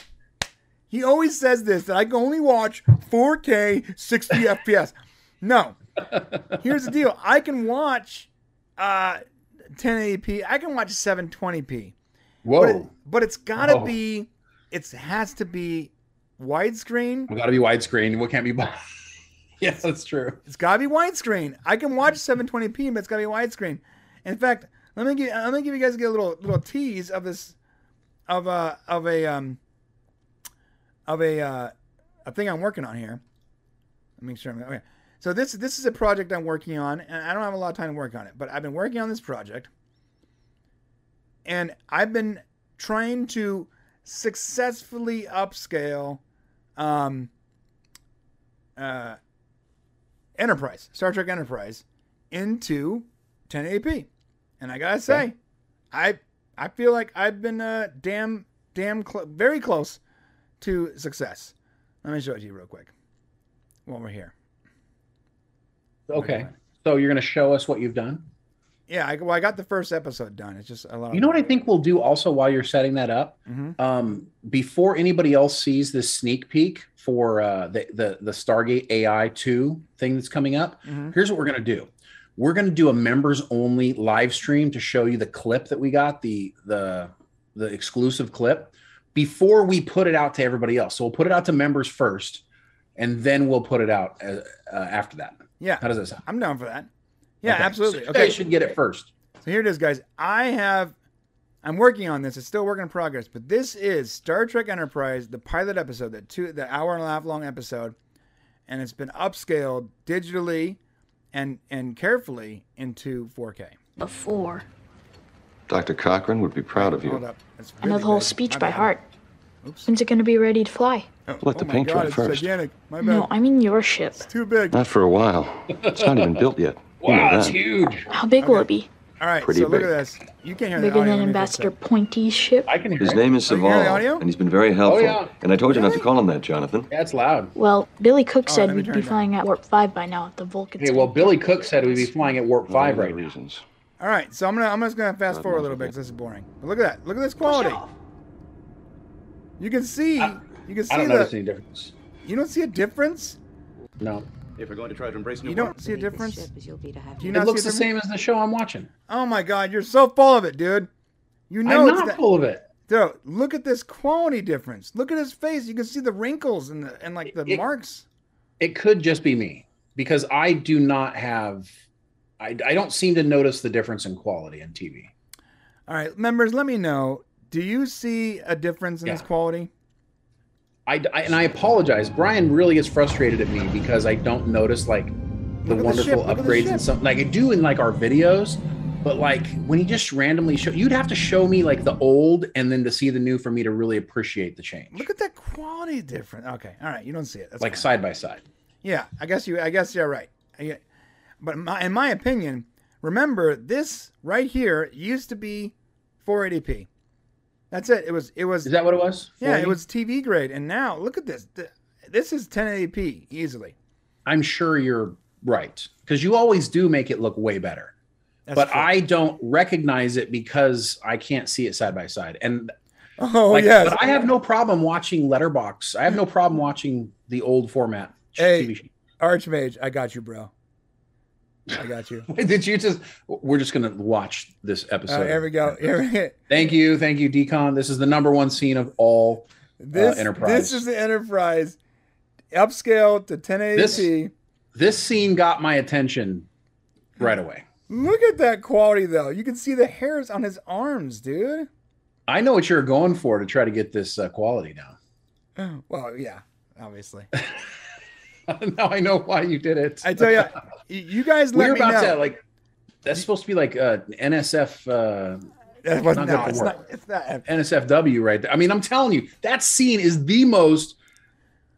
Uh, what do I want to say? Sexually charged scene of all of Star Trek, hundred percent. It is. It is very charged.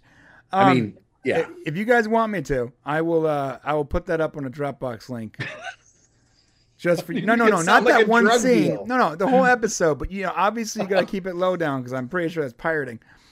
But if you want to see the 1080p 4K glory that I've done, I will. I will go ahead. Yeah, I'm not paying attention to the hair on his arms. right. That's what I was saying. Look, I'll. It's I'll, like uh, J- J- Jolene Blalock. It's like, holy cow. I'll put it up on a Dropbox just for members. You guys let me know if you guys want that. Because my my Oh, goal no, is yeah, uh, Brian, uh, Uh, uh, yeah or no? Yeah, yeah. Go ahead. Yeah, No. yeah. No, don't do it. The thing is, the thing is, here's the deal. Uh, we were going to be using the reason I started that is because we were going to be doing a, uh, an enterprise video. I thought, and I was trying to get ahead of the game Oh, and get yeah. the episodes we needed because the Phlox video. We're still gonna do it. Yeah. Okay, so that's why I started doing it in the first place. Okay, so I think it's time to move on from uh, enterprise. Pretty close. Yeah. Oh, see, it says uh, John Burns at Brian at Shane. Are you guys interested in watching the remastered Babylon Five, or are you still Philistines? No, no, I've been watching it. I've been watching it, and I gotta say that whoever remastered that, whatever company remastered that, is very talented because I remember, and I've downloaded the old Babylon Five, and it was horrible. On HBO Max right now, we were gonna do about a history of Babylon Five, but I was like, I can we can't do it because there's no good Babylon Five copies out there. And then we went to HBO Max and we found that copy. And I'm about eight episodes in of Babylon 5 right now. And I can watch it because it's widescreen and it's high hmm. quality. And even though the story in the first season is clearly stupid slow, like, God, it's so slow. I feel like if I get past that first season and I know the characters, I'll like it the way you guys do. I'm trying so hard. I've watched two episodes, and I'm just struggling to go further. And I want to. I'm going. I'm going to. Uh, but I'm just not there yet. So I am still a Philistine, but I'm working on being a full fledged Jew, I guess. Right? is that is that what I'm working towards? If I'm not a Philistine, I want to be a you know Hebrew, right? I want to be from Israel. I mean, if I'm not That's a not the kind of Philistine he's talking about, bro. really? I mean, isn't that what a Philistine is? And, No, because uh, the Philistines were unwashed dogs, so they were like savage. That that that term Yes. is a pop culture term. It has nothing to do with Jews. Well, if you're, but no, it is. It came from the Bible. So if you're a Philistine, right, It means you were, you were an dog, unwashed savage. right, then that means if you need to be one of the Hebrew types to not be so all dirty, right? All right. I'm just saying. John Burns gave us a super chat. The Thanks, buddy. land of milk and honey, baby. That's where I'm going. John Burns says Brendan Fraser and Rach- Rach- Rach- Rachel Weisz Whites. are the Harrison Ford and Carry On of the new. one. Oh, is that from um, uh, the Mummy? Oh yeah. He's talking about the Mummy, right? Thank you for the five dollars, John. Um, Is that a new Millennium thing? What didn't that come out when I like twenty years ago? are the are the are the Harrison Ford and Karen Allen of the new millennium? I mean, I did like the first Mummy movie. I mean, I love Rachel Rachel Weisz. I think she's gorgeous. Brendan got jacked. I mean, that dude's not going to be back. But No, that guy. First off, he's he's bigger than I am now, and he's balding. The guy had a rough guy had a rough go at he it. He missed his time. He had a rough go of it. Yeah. Yeah. Philistines were a people group. there you go. That's right. The mummy is yeah. There you go. I do. I That's did good. like the Mummy. You know, I I also liked um, the Scorpion King for one reason. Kelly Hu. Look it up. All right. Fair enough. That's all I'm gonna say. Uh, listen, I, I I'm saying that you have to get through the first season of Babylon Five. That's what they're saying. You got to get through. It'll you'll be okay after the first season. I'm So so we got to keep pushing, Brian. I'm so close. I'm so close, man. all right, man. Let's get into the news, shall we, dude? Yes, let's do it. All right, we are talking about Amazon's Ring, sorry, Rings of Power. They recently had a little presentation that left that left the Tolkien experts stunned. And and I gotta believe. Okay, you you know where I'm going with this, but be, before I let you go on your clearly rant, I can see you literally chomping at the not. bit. Here. I mean, it's not a rant per se, but yeah. I can see your eyes are like, okay, get through what you gotta say, so I can get what, get what I gotta say. You're taking a long time with those My- pauses. My Yeah. bad. Amazon uh, rolled out the red carpet, so to speak. They Mm, brought people over to whatever. They wined and dined them. They showed them the best of the city, and they they showed them new footage. And the director was excited. And now everyone's getting not everyone, but a lot of people are getting really excited about this. People that were previously very hostile toward the new series, And boy, do I think it is it is bad. I do not that the show is bad, but I think this you can't trust any of their opinions and not because they're bad people, but because you just like any other reviewer that was wine and dine in Dubai before Fast and Furious 19, they're going to enjoy the experience so their opinion of the show or the movie or the footage is going to be through rose colored glasses. It's smart. Show the picture. Scroll down and show the picture of uh, the of the people there, and they all have this look on their face of uh, they're really having a good time. So Yes. and what, what happened? So the the Amazon X this and it's brilliant. It's brilliant by brilliant. Amazon. to do this. You know, they took him to Oxford where where J.R.R. Tolkien taught and walked in his footsteps through the annals of where he went. And these are like these are not just Tolkien experts. I mean, if you're an expert, then you're a fan, right? So these are Tolkien super fans Right. that are also experts. And so when you're walking in Tolkien shoes and you're being in the places he was being in, and then they they have a special viewing for you in like a room that's historic and and just encompasses everything that's happened. Yeah, you're gonna have a little bit of rose-colored glasses. Yes. And I, I'm not even blaming them. Of course. Of course, your opinions are going to be highly altered. When you make YouTube videos and posts talking about how great it was and saying that, like, this is my honest opinion, has nothing to do with the, the uh, you know, with, with, uh, what the, you know, the gift bags they gave us. Yeah, maybe it doesn't have anything to do with the gift bags they gave you, but they, you got, you had an entire trip. You were flown across the world giving gift bags, treated like kings. I don't think, even if you want to be your most honest, you cannot be as honest as you possibly think you are being when you are sitting with the director. Well, and here's the other thing to understand. Now there is there is nuance to this. There is an exception. Like most of the people that that have a problem with what's coming with Rings of Power are afraid of the acting and the story that's going to be told. What these people saw uh, was not that. What they were given images of was basically the world that we're about to see. They didn't get a whole bunch of acting. They got sets and scenery and settings and uh, and what's interesting is is um, uh, the OneRing.net, who was in attendance, explained that um, that it really was more in line with Peter Jackson's Lord of the Rings trilogy. It looked like that, um, and so it it that's why it's being. I mean, of course, that trilogy and the Lord of the Rings was gorgeous the way it was done, and so if you can emulate that, and by the way, they did shoot in New Zealand, right, to gather that same look then that's what the people seem to be excited about. And we are yet to be determined as to, you know, what type of story they're going to tell, whether it's in line with the way the Lord of the Rings is expected to be, or whether they're going to make some huge changes in an effort to um, line up with current world philosophical differences. That was a that was a lion landmine you just navigated properly. Thank you, sir. Thank That was amazing. That was like I was I just watched your brain in real time. That was amazing.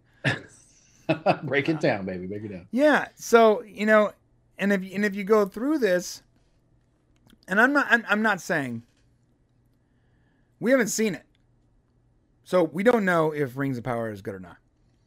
We don't. We really don't.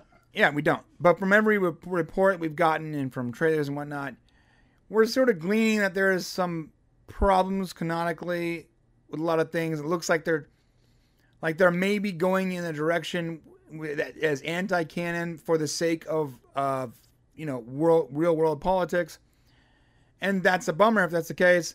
And it seems to be the case. This report from Run Run One Ring and the other uh, super fans and reviewers that were there, this doesn't actually change our the perceived the the current perceived opinion of what's happening before we can actually see the show. Because this they didn't show them anything in the show. They wine and dined got them. the first 10 minutes or so, yeah. They gave them all kinds of gifts. They gave them a bunch of stuff.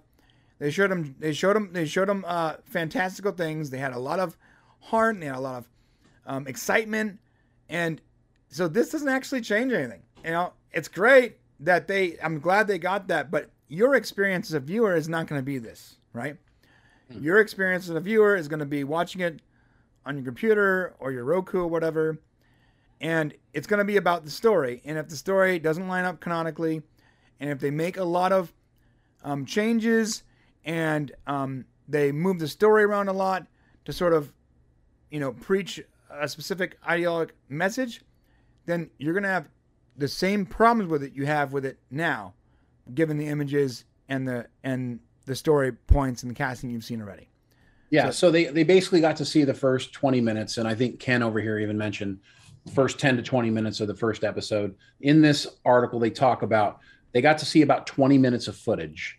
Um, and across the board, apparently, they reported that the footage re- re- relieved many of their biggest fears regarding the quality of the production, uh, which is a good thing. So the quality is going to be high. It's just, you know, what's going to happen with the story. I- don't think that they know that yet. And um, that's going to hinge on everything. You know, it's got to be believable. The people who love the Lord of the Rings, they, they've got a lot of leeway in this story because there is no story about this time frame. Not really. There's, uh, you know, there's an outline from Tolkien, um, and there's a lot of lineage and things like that, but not a story really. And so they're, they're, they have a lot of leeway, and they just need to stick to, you know, a basic idea of what, you know, of how the story would be told, um, and then they're going to be okay, but yet to be determined. Yeah, that's that's very true. Okay, yeah. So listen, uh, hate to give your hopes up, but if you read this and you were like, "Oh man, maybe Rings of Power is great," nothing changes. We're still in the same great. place. Huh? look great. It's going to look great. Well, yeah, but we knew it was going to look good based on the teaser, right? Well, they got 20 minutes of it. The teaser gave us what 60 seconds. That's so. true. That's fair. Okay. Well, you know what? Before we move on, please make sure you're excited for it. Thanks. Sorry, OBS randomly reconnected. All right, chat time. Chat time. Chat time. That was weird. OBS like randomly like decided to disconnect and reconnect. They know we're talking about Lord of the Rings, and Amazon's like, "Whoa, whoa, whoa, there, buddy." Shut them down, YouTube. Shut, them, down. Anyway, all right, we are talking about Upload renewed for season three, and this time, this is actual news and not fake news. I'm sorry, last time I said this, that wasn't accurate. Apparently, Amazon has finally renewed Upload for season three, and what this article states basically is that Amazon is uploading a new season of Upload. Ooh. Oh God, Dad. They had to, or they would have looked really dumb. Yeah. So what's what's going on here, bro? Um. Okay, I'll tell you what's going on. Upload season one, great show. Great. Upload season two, eh. Eh, it's okay. And so, but they had to. They left it on a real cliffhanger that they got to do season three, and they basically have this whole situation where, uh, you know, this corporation is about to like kill all the poor people. Um, so they did have to come back for season three. It's not that it's a bad show. It's that it's, it's that I have lost my excitement for it based on how season two ended. How do you feel about it? So I think season one was better than season two for for one big reason. Okay. A lot of the enjoyment of season one was understanding, exploring this new Yes. world. True. And in season two, we sort of stopped doing hmm. that. In fact, a healthy portion of season two is spent out in the woods, where it's very not science fiction. And you were like, and I, I was totally disinterested in that. Like, I don't want to see science fiction where it's in the future, but but they, but it takes place in the mud. You know, I know And a lot of also shows got do rid that. of the but- mystery. What? So th- they they also the science fiction is gone, but also the mystery. So we were unraveling the story of how this dude ended up getting killed in season one, Right. and now in season two we kind of have the answers to everything. Kind of. And so it's like now it's now they're trying to, well, I don't want to ruin it for everybody, but I mean, obviously, hopefully you've seen it. That you know he downloads back into his body. Right, but it's so like a temporary download, right? Yeah, because and it shows the very last thing we see is of course he's you know his nose bleeds, so that means his head may explode shortly.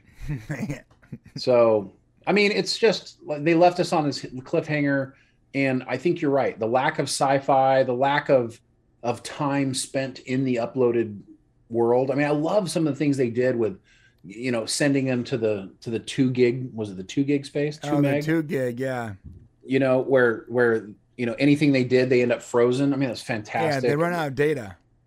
It was it was really such a great and smart, intelligent thing. It's Greg Berlanti, right? That that's, Right, That, yeah. that- you know, which makes sense. He's from The Office. He's done some. No, Greg things. Daniels from the It office. was Greg Daniels. You're right, Greg Daniels.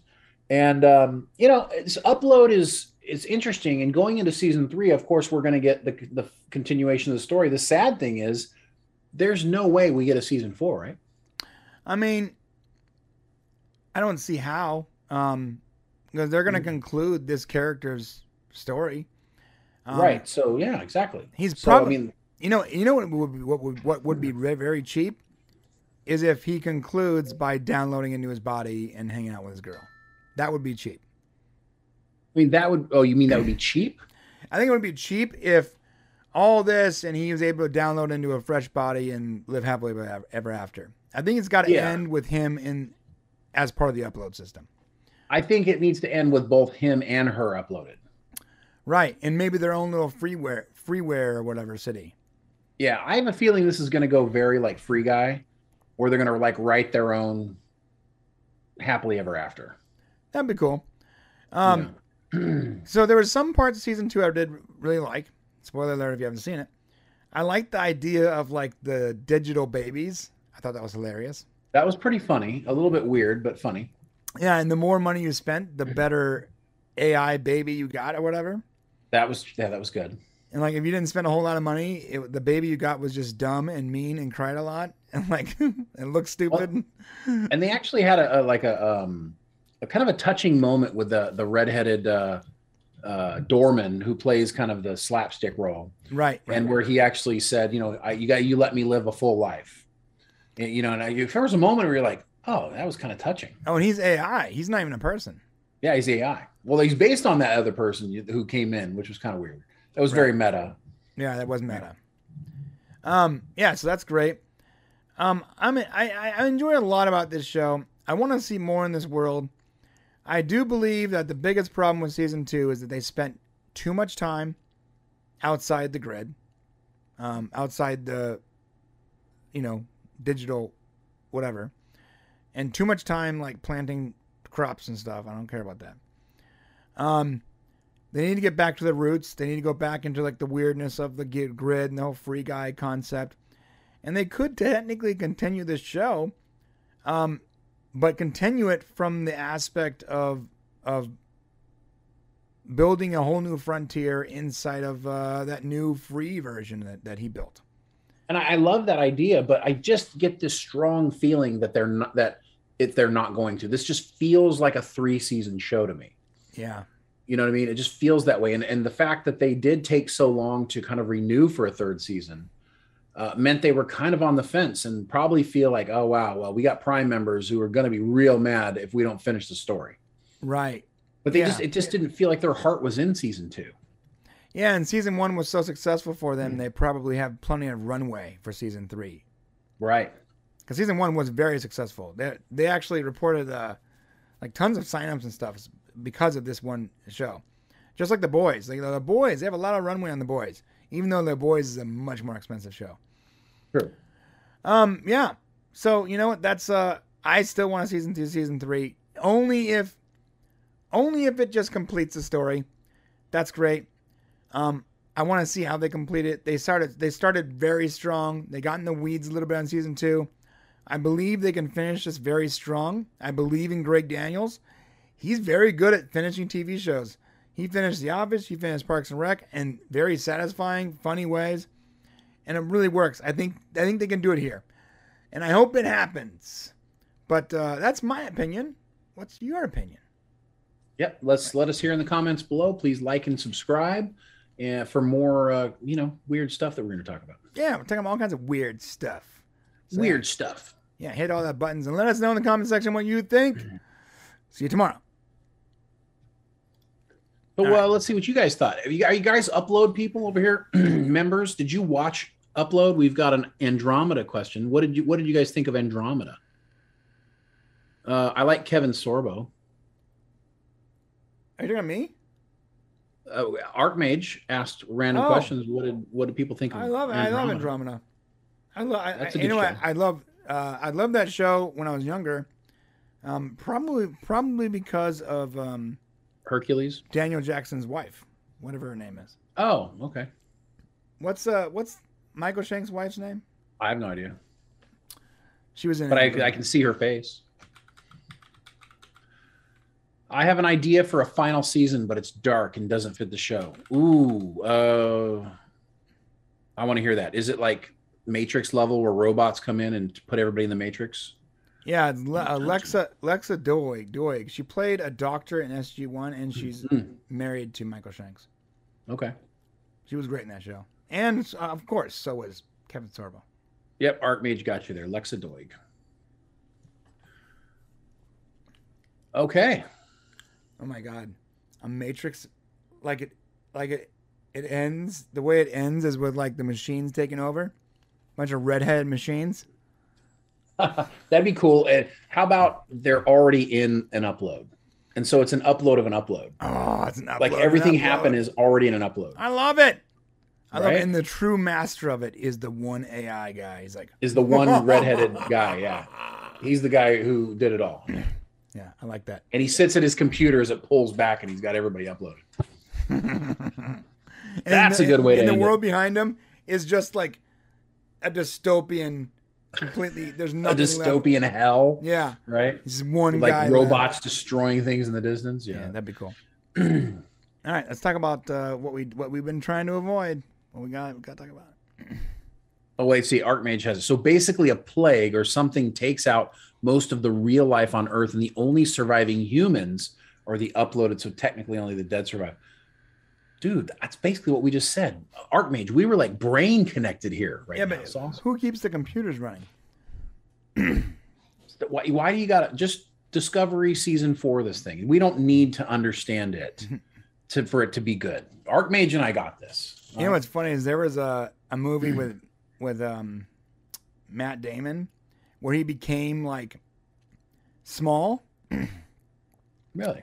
so they can like yeah so so there was this new thing in the future where you can be shrunk and put into this community and every every real dollar was worth so much more um uh, of the smaller dollars so like let's say you had $10000 saved up Mhm. you can shrink yourself and that would give you $500000 or some i don't know, I forgot the conversion in the shrunk world so if you wanted to retire you can and you don't have a lot of money or or if you want to retire you know in a mansion you could because in the shrunk world everything is much cheaper because everything's smaller and you shrink- Interesting. shrinks you Is that a down Netflix this- show? no, it was a movie, and they shrunk you down this little, you know, this amount, and you you lived in your uh, shrunk big big giant house and it's beautiful area, and your ten thousand dollars was was like made you a millionaire. Oh, it's called downsizing. Right. I never saw it. I need to go watch it. In my mind, that was very very similar to Upload, but I think Upload just did it better. It's from 2017. Right. Maybe that's where uh, Daniels got it from. Yeah, maybe. Hmm. There's some pretty funny moments. Okay. Ready? I am always ready. We are talking about Avatar and the Way of the Water. or I would like to say Avatar 2, the sequel no one asked for. Or Avatar. Well, you got to say it right. Yeah. Avatar 2, a sequel that came way too late and no one cares about. Or let's just call it what it is Avatar 2, The Way of the Water. Well, what's funny is the actors in it are fantastic too. You got Michelle Yeoh, you've got Zoe Saldana, and you've got Sam Worthington. And what's it's hilarious because you're not going to see them because they're avatars. Because, yeah, they're digital. They're digital avatars. I mean, yeah. If you're excited about seeing Avatar 2, then that's cool. And it's very possible that there are a lot of young people who are maybe, you know, 15 to 25 or, you know, when this first movie came out. Oh my gosh, am I aging myself? Wait, how old were you when this movie came out? I'm not going to answer that question. Okay, so uh Avatar came out in married then. 2005, 2006. Yeah. anyways, the point is, is that maybe there's people who are looking forward to seeing it because it had some sort of impact on them. But when it came out for me, anyways, I really, it, I didn't think it was that great of a movie. Everybody was just in love with the way it looked, which it did look good. Came out in um, 2009. 2009. Okay. So, but as a, as a guy who's not all about, I'm surprised like you're not a huge Avatar fan no. because it was like groundbreaking the visuals Yeah. when it came out. Yeah, but the story sucked, bro. That's the problem, right? It's always about the story. Yeah, listen, I love, and I, I if, if if you've seen this show before, you could. I love a good graphics. I love groundbreaking gr- visual effects. The more pixels, the better, man. Give me that 8K one, you know, wizardly wonderland of magic and whatever. I don't care. It's beautiful. But Okay. if that's not all wrapped in a good story, there's literally no point. I mean, look, they got Giovanni Ribisi, Sigourney Weaver. I mean, they have Edie Falco. There's so many people in this movie. Yeah. So what's the problem here? Why, why did you not like the original Avatar? Because it was boring. It was boring because it was Pokemon, Pocahontas in space, and they spent all this effort. No offense, they spent all this effort on making this groundbreaking 3D uh, experience, but they didn't spend more than five minutes to actually name the mineral on the planet. Right, right. And, and they took so long to show us all the stuff that it just took away from the story. So it took forever, you know, for it to be engaging or to figure it out. Yeah. So you know what it reminded me of? It reminded me of like one of one of those like when Nvidia comes out with a new graphics card and they like when they when you Yeah. do the when you do the test, it's like it has this mm-hmm. like beautiful 3D world that's being rendered by your card to show you how good your card is. That's Right. what Avatar was. Avatar was like one of those cool 3D tests that you can watch once and be like, that looked cool. That was cool 3D. I think I'm glad that technology's going this direction. Yeah. But the story was wasn't there. I didn't care very much about the characters. I didn't care very much about the Smurfs. Um, yeah, they, they looked a little weird. yeah, I didn't care very much about the main character. I actually sort of understood the bad guy a little bit. He was just doing his job. They did. I don't. I didn't care. And the second they said unobtainium, unobtainium, I was like, ugh, what is that? like name, yeah. Who wrote that one? Ja- James Cameron. Come on. not a, Come like on, like not able to You're- obtain. Like, come on. You're so much better than this, dude. So the thing is, this world is like big and beautiful and gorgeous, but like the story, we've already seen this story. We saw it in a you know a Disney movie. We saw it in we saw it in a lot. Actually, we've seen this in a lot of Disney movies. This is a very common story. It's Pocahontas. That's what it is. And John Smith meets the native. You Yeah. know, he goes native. Blah blah blah. So Well, this story is very going to be similar right, because, yeah, I mean, I, just the synopsis here Jake Sully lives with his newfound family formed on the planet of Pandora. Once a familiar threat returns to finish what was previously started, Jake must work with N- uh, Neytiri and the arm- army of the Na'vi race to protect their planet. Sound familiar? yeah, Yeah. I mean, at least it's a continuation, I guess. I mean, that's true. I mean, so you could watch them back to back and probably catch an hour nap in there and still not losing. Here's the deal. One thing we know before we start this trailer is we probably probably know that graphically, I'm sure it's going to be stunning visually, right? Yes. It will be stunning. And if they and if they release this in, not in 3D, they're making a massive mistake considering Avatar is what literally kicked off the 3D thing. You know, you know why I don't like Avatar? Can I be real with you here for a second? Yeah. Let me be real with all you guys, and just let me just be honest here.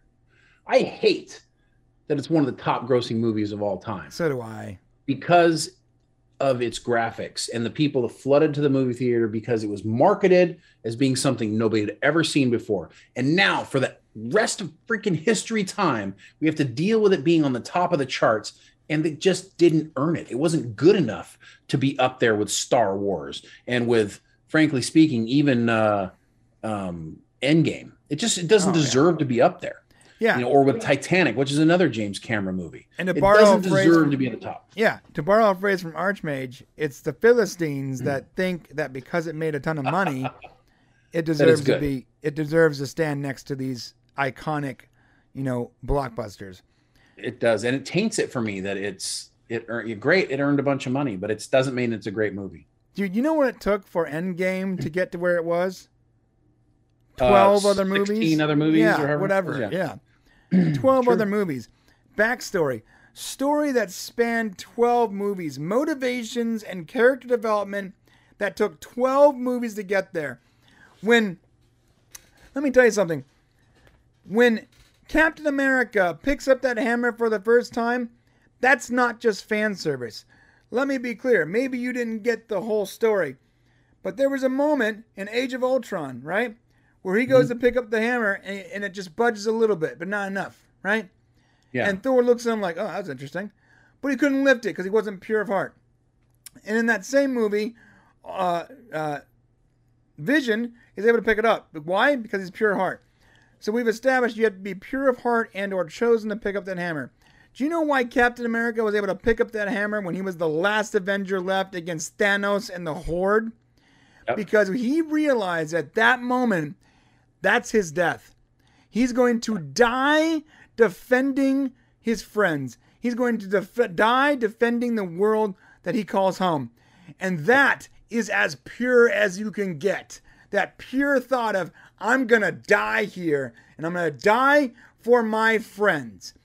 He, it was so pure, he was able to lift that hammer. It wasn't just fan service, it was several movies that built up to that moment. So when people got up and cheered, it wasn't because because oh he's holding the hammer. No, it's because we've been waiting for this for seven years. That movie was that impressive. And that hmm. moment when he is already lost and his shield is broken and he still buckles it up and he goes, I can do this all day. Another payoff from the very first movie he was in. And you know he is going down with the ship. And then you hear in the in the background, on your left. Another Yeah. payoff from another movie seven movies ago. And the portals start opening. That was the goosebump moment. That was the moment where you're like, it doesn't get better than this. yeah. This is the that's the moment where you say it deserves to be one of the top grossing movies of all time. And you're telling me Avatar is better. Yeah, it's just it's not. You know, Avatar two is going to cost a billion dollars to make. A billion with a B dollars to make. Oh, that's that's. And there's an Avatar three scheduled. you know, I- it, it'll be interesting to see if I'm really, really interested to see if people show up to see Avatar 2. If the reason people went to see Avatar 1 was because of the graphics and how groundbreaking it was supposed to be, but everybody knows the story was just kind of weak, Right. will they show up for 2? right. Could this be a huge disappointment? Could they lose a ton of money? Very, very possible. No, yeah, I if think this movie do. doesn't make a billion dollars, it loses money. Yeah, so Avatar made two point eight four billion dollars. Endgame made two point seven nine. I know. It's really unfortunate. Look at the one right under Endgame. I, I I already closed it. Oh, did, you don't have the list? Yeah, that is like really unfortunate. It really is. All right, well, so this is why. This is like my biggest gripe with Avatar is not that it exists, is that, and I think you nailed it, Shane, is that it doesn't deserve the accolades that it that it gets. It doesn't deserve the memories that people. I don't even think people have many mem- memory. Their memories of this is like, oh, the first time I got to see 3D. All right, what was the main character's name again? Right. John Smith. I don't know. Who cares? All right. So this But how many of you remember who was in the movie? Zoe Saldana, probably because she went on to do some other stuff. But, because of Marvel, yeah. you know, I mean, I don't remember anyone else. And Sigourney Weaver because she's Sigourney Weaver. That? That's why.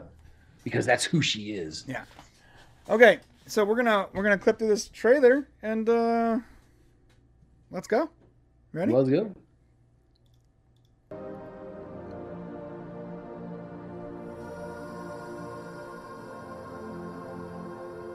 Oh, look at those cool graphics, Shane. Oh I my mean, god. it looks about the same as the first one. Look at that amazing world.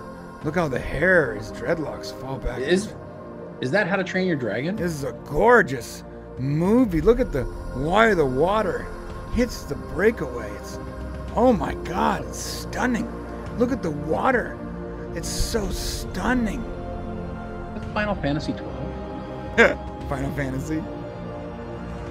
Yeah, it's uh And you know when, when we get claimed for this video, you know we're not going to get released because we're talking nothing but garbage on the film.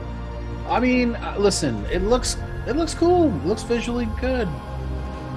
Notice how there's zero story in this though? This is the trailer, Shane. Yeah. Well, Wherever we go, I can't. You're not playing the audio, are you? I'm playing a little bit of audio. family. Okay, I can't hear it. Oh. But it's um, I don't know. So there's only a couple of lines of dialogue. He goes, "I know wherever we go, we're family." That's Looks much- cool. Th- This hang is with a good whale. indicator of what this movie is. Like, there's no story. They're not. Fortress. Oh. All right, that's it. There, there was literally like eight words in the entire trailer. Yeah, you know. Yeah, and sorry, Ken, for being sarcastic over this thing. It's just, uh, you know, we do have strong opinion about Avatar. If you guys like it, that's cool. Of course, we always support you. Of course. And and who knows? Maybe it'll come out and we'll be like, "Hey guys, we were wrong. Avatar: The Way of Water is is great." Um, but we won't know till December, and I'm sure we'll let you guys know. yeah, yeah. No offense, I'm not holding my breath. Okay. I mean, yeah, it just it is what it is. I love James Cameron. I mean, James Cameron. I do is, love James Cameron.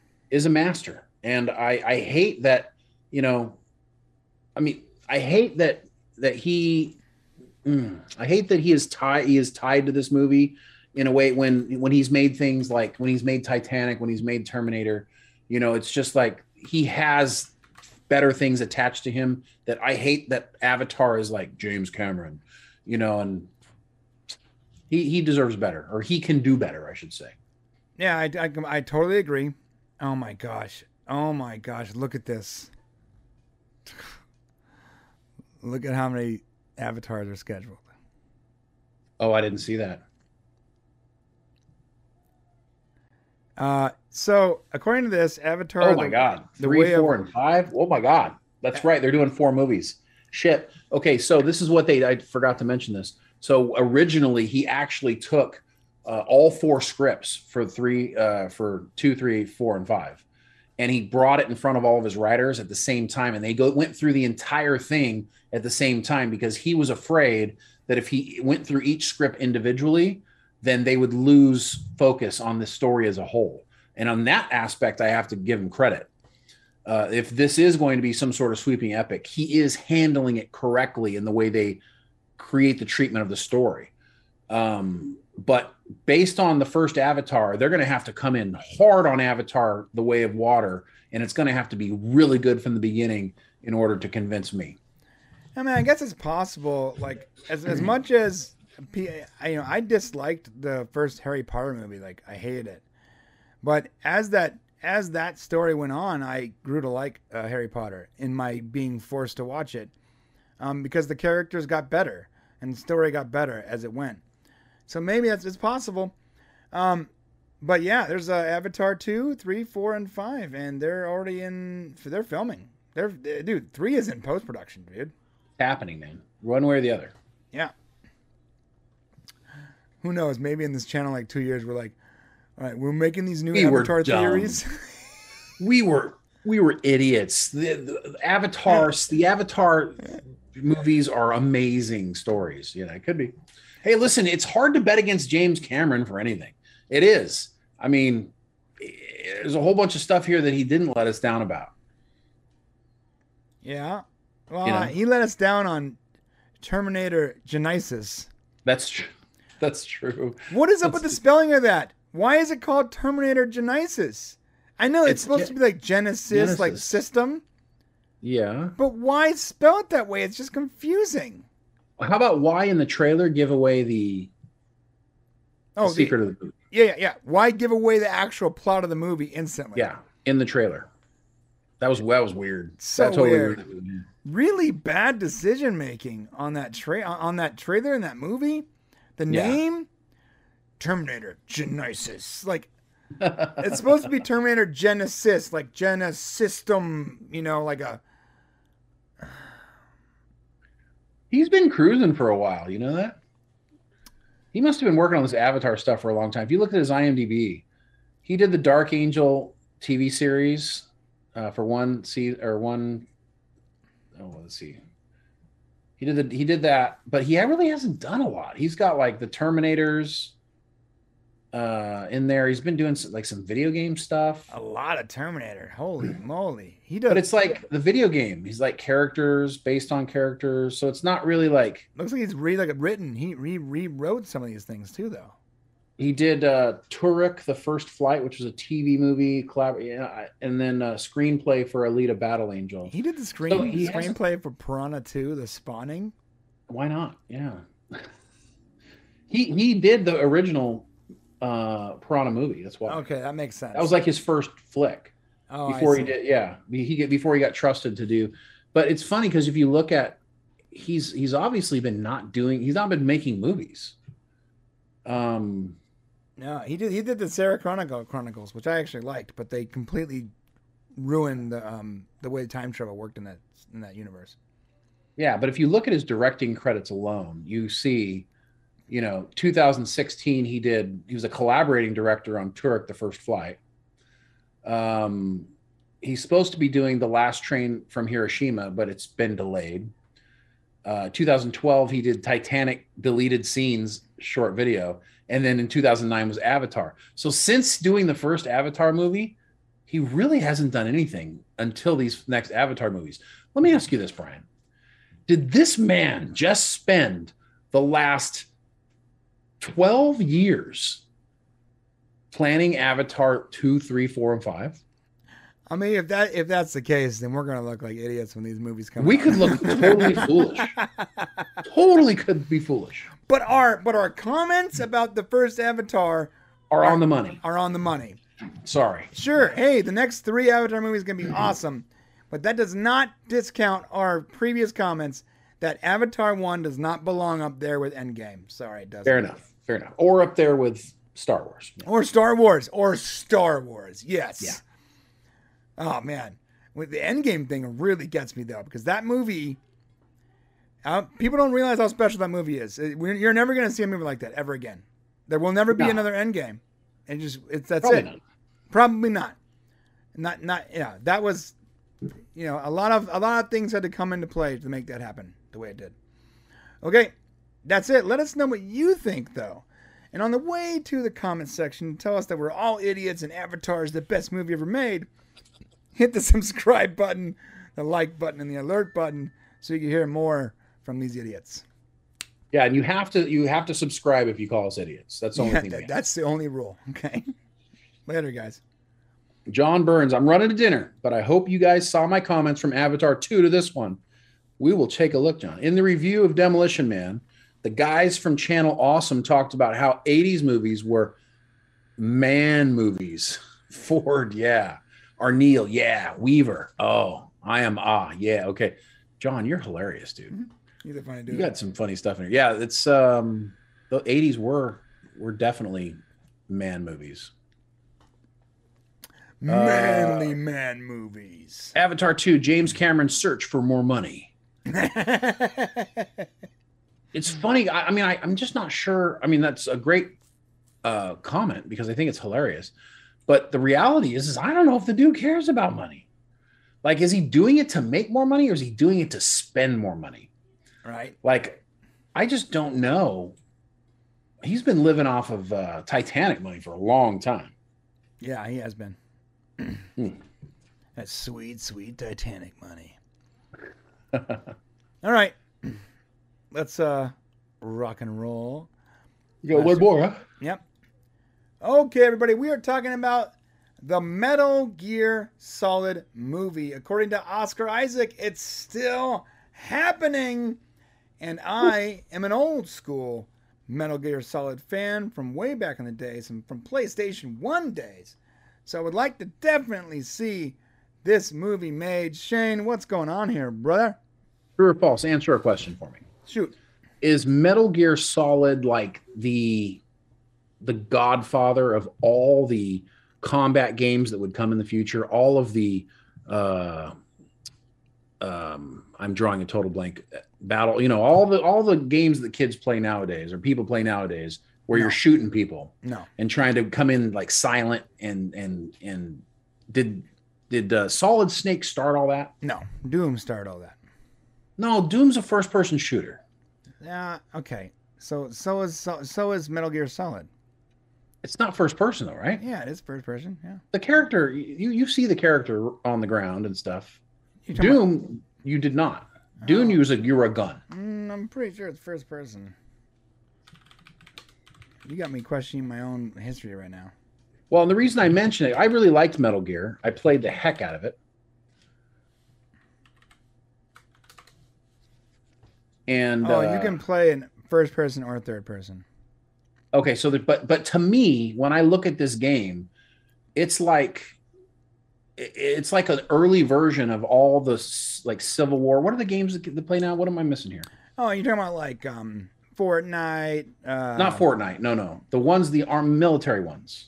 Oh, uh, Call of Duty. Call of Duty. Yes. Is this not like some sort of pre version of what in those end up becoming? Call of Duty is a first person shooter. It's not. Yeah, it is.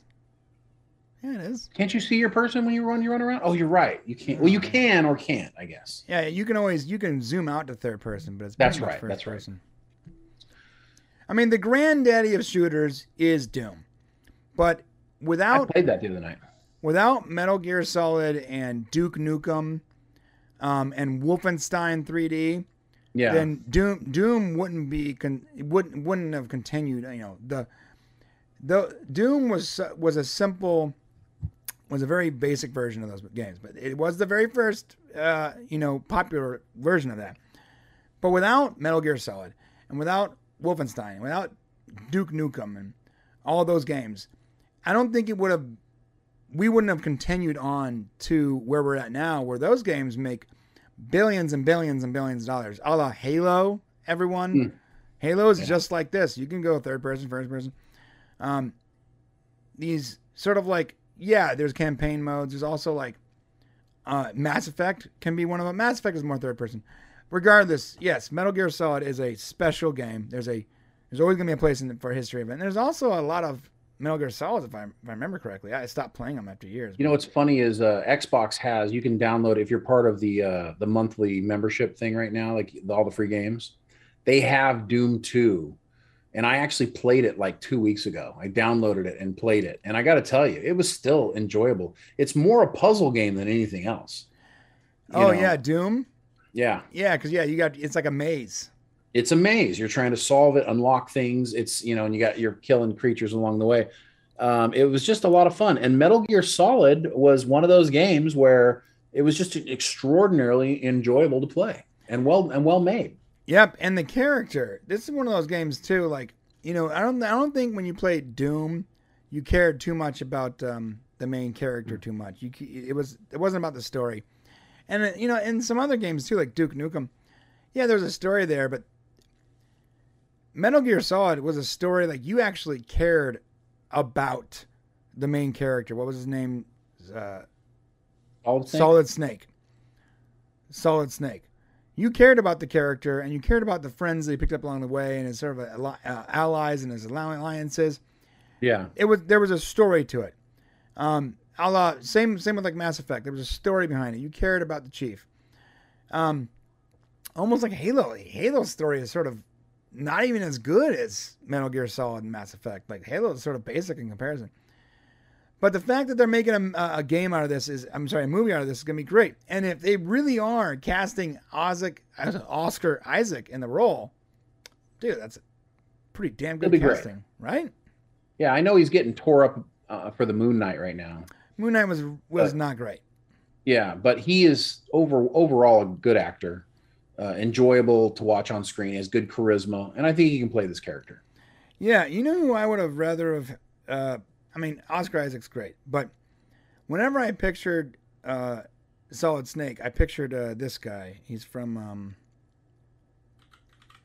he played Deathstroke in um,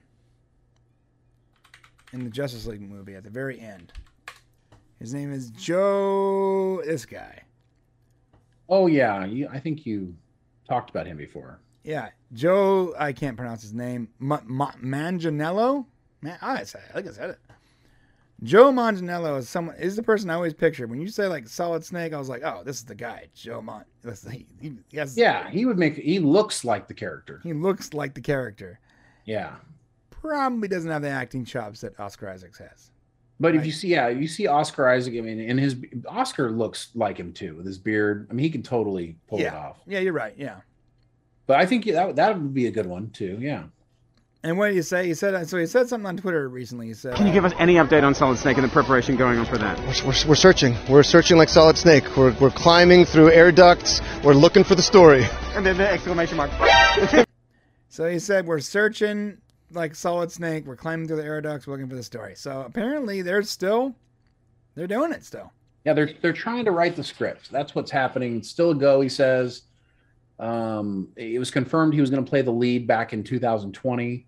Of course, you know, COVID and everything happened, and nothing's been the same. So, you know, there are things that were delayed that we're going to see that will over the next year or two years. You're going to see things that we thought disappeared actually pop up again, and uh, and and they should be nice surprises for us.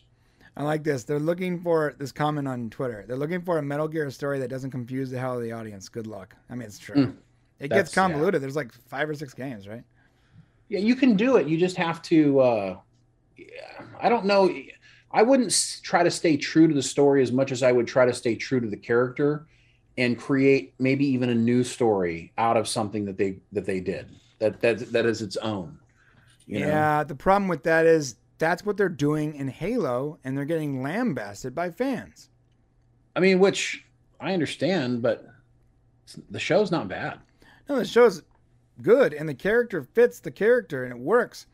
But the problem is there's so there's so much convolution around the story that and it's so complicated and there's so many different versions of it because different games. In order to tell the story for your for your canon, everyone's head canon is different based on the games they played or didn't play and Right. their experiences and so you're never going to please those people. It's better No. to be true to the character and write your own story in the established universe. That's what you should do.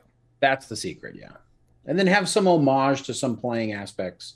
You know, have some sort of, you know, things where people are like, oh, I remember that. Yeah, you know, Yeah, and that'll be great. I love this. Like so a lot of people have given him a hard time. Like, he doesn't. He has no idea what he's talking about. he doesn't even know. He doesn't even know the story. Like, yeah, it might be true. Just because he looks like he's a good actor, he looks he looks like the right guy. Doesn't might not be the right guy. Well, we'll see. Yeah, we will see. I would I'm willing to give him a shot. Absolutely, why not, dude? Yeah. Um, at least at least we're getting a movie for it. Hey, to be fair though, most video game movies fail miserably. Big time, yeah. Oh man, I, I I actually tried to watch that um, the movie with The Rock the other day, the Doom movie, Yeah. where he picks up the BFG. He's like, Oh "It's a big gun." You're like, "Yeah, bro, yeah, we know. we know, we know that's what it was, what it meant." Like, All they needed to say was hand me the BFG. That would have been perfect. Right? Yeah. You didn't actually have to say the words. you know. Yes. Yeah. Everyone already knew that, so it was like it's supposed to be like a like a Easter egg, but it like it was not an Easter egg. It just It wasn't. cheesy. It was just kind of yeah, cheesy. But I think he did his he did his damnedest in that movie. Like The Rock really tried to play that role, but it's very hard to simulate a like a first person video game movie. Right. It's hard. Right. Very tough. So either way, that is it for us. Do us a favor and let us know: Are you excited about a Metal Gear uh, Solid movie? Are you interested at all in Isaac uh, Oscar Isaacs playing that role, or would you rather have Joe Manganiello? Let us know in the comment section below. And on the way down there, please hit the subscribe and the like and all the various buttons that tell us you love us because you're awesome. See you guys tomorrow. All right, that's the end of the stories. Well, let's get out of here because I gotta really use the bathroom now. Okay. Um, I do want to say here, uh, John Burns, we did cover the Adam Project. Both of us enjoyed it. It was a it was a pretty good pretty good movie, a lot of fun, but it did scream Netflix movie. So just heads up. Yeah, it had a very Netflix movie vibe to it for sure. Still Yes, fun. and have a- it, it was still fun, still good. I love anything with Ryan Reynolds. Uh, I'm running dinner, but I hope you guys see my comments. Chow dudes. Chow John. Okay, guys. Archmage. Hold on, real quick. Archmage. I think the guy who played fake Captain America from the Falcon and Winter Soldier could play Snake. Oh yeah, uh, Winter Soldier. America. Okay, fake Captain America. Oh no, like fake that. Captain America. Oh yeah, yeah, yeah. Oh yeah, that's a good. That's a good cast. So is Winter Soldier though too. I wonder if Europe would ever consider doing a movie based on the War of Mine. Huh? I haven't seen that one. I haven't seen that. I gotta look that up. Or on the uh, yeah maybe it's a book uh let's see well listen guys we appreciate you we love you thank you for being here um oh and kenneth said wolfenstein was before doom so that's that's very true Oh, was it? yeah i, I think Oh. so that's what he said Oh, I, listen yeah. i trust whatever kenneth says That's true. Hey, hey, hey, listen. Then that means that Doom is actually not a very good movie. I'm sorry, very good video game because Wolfenstein was a better video game. oh interesting I thought I always said I came after because it it had more features. Hmm. well if that's the case then hey All right, later, everybody. We love you so much. Thank you for supporting us. Thank you for being here live.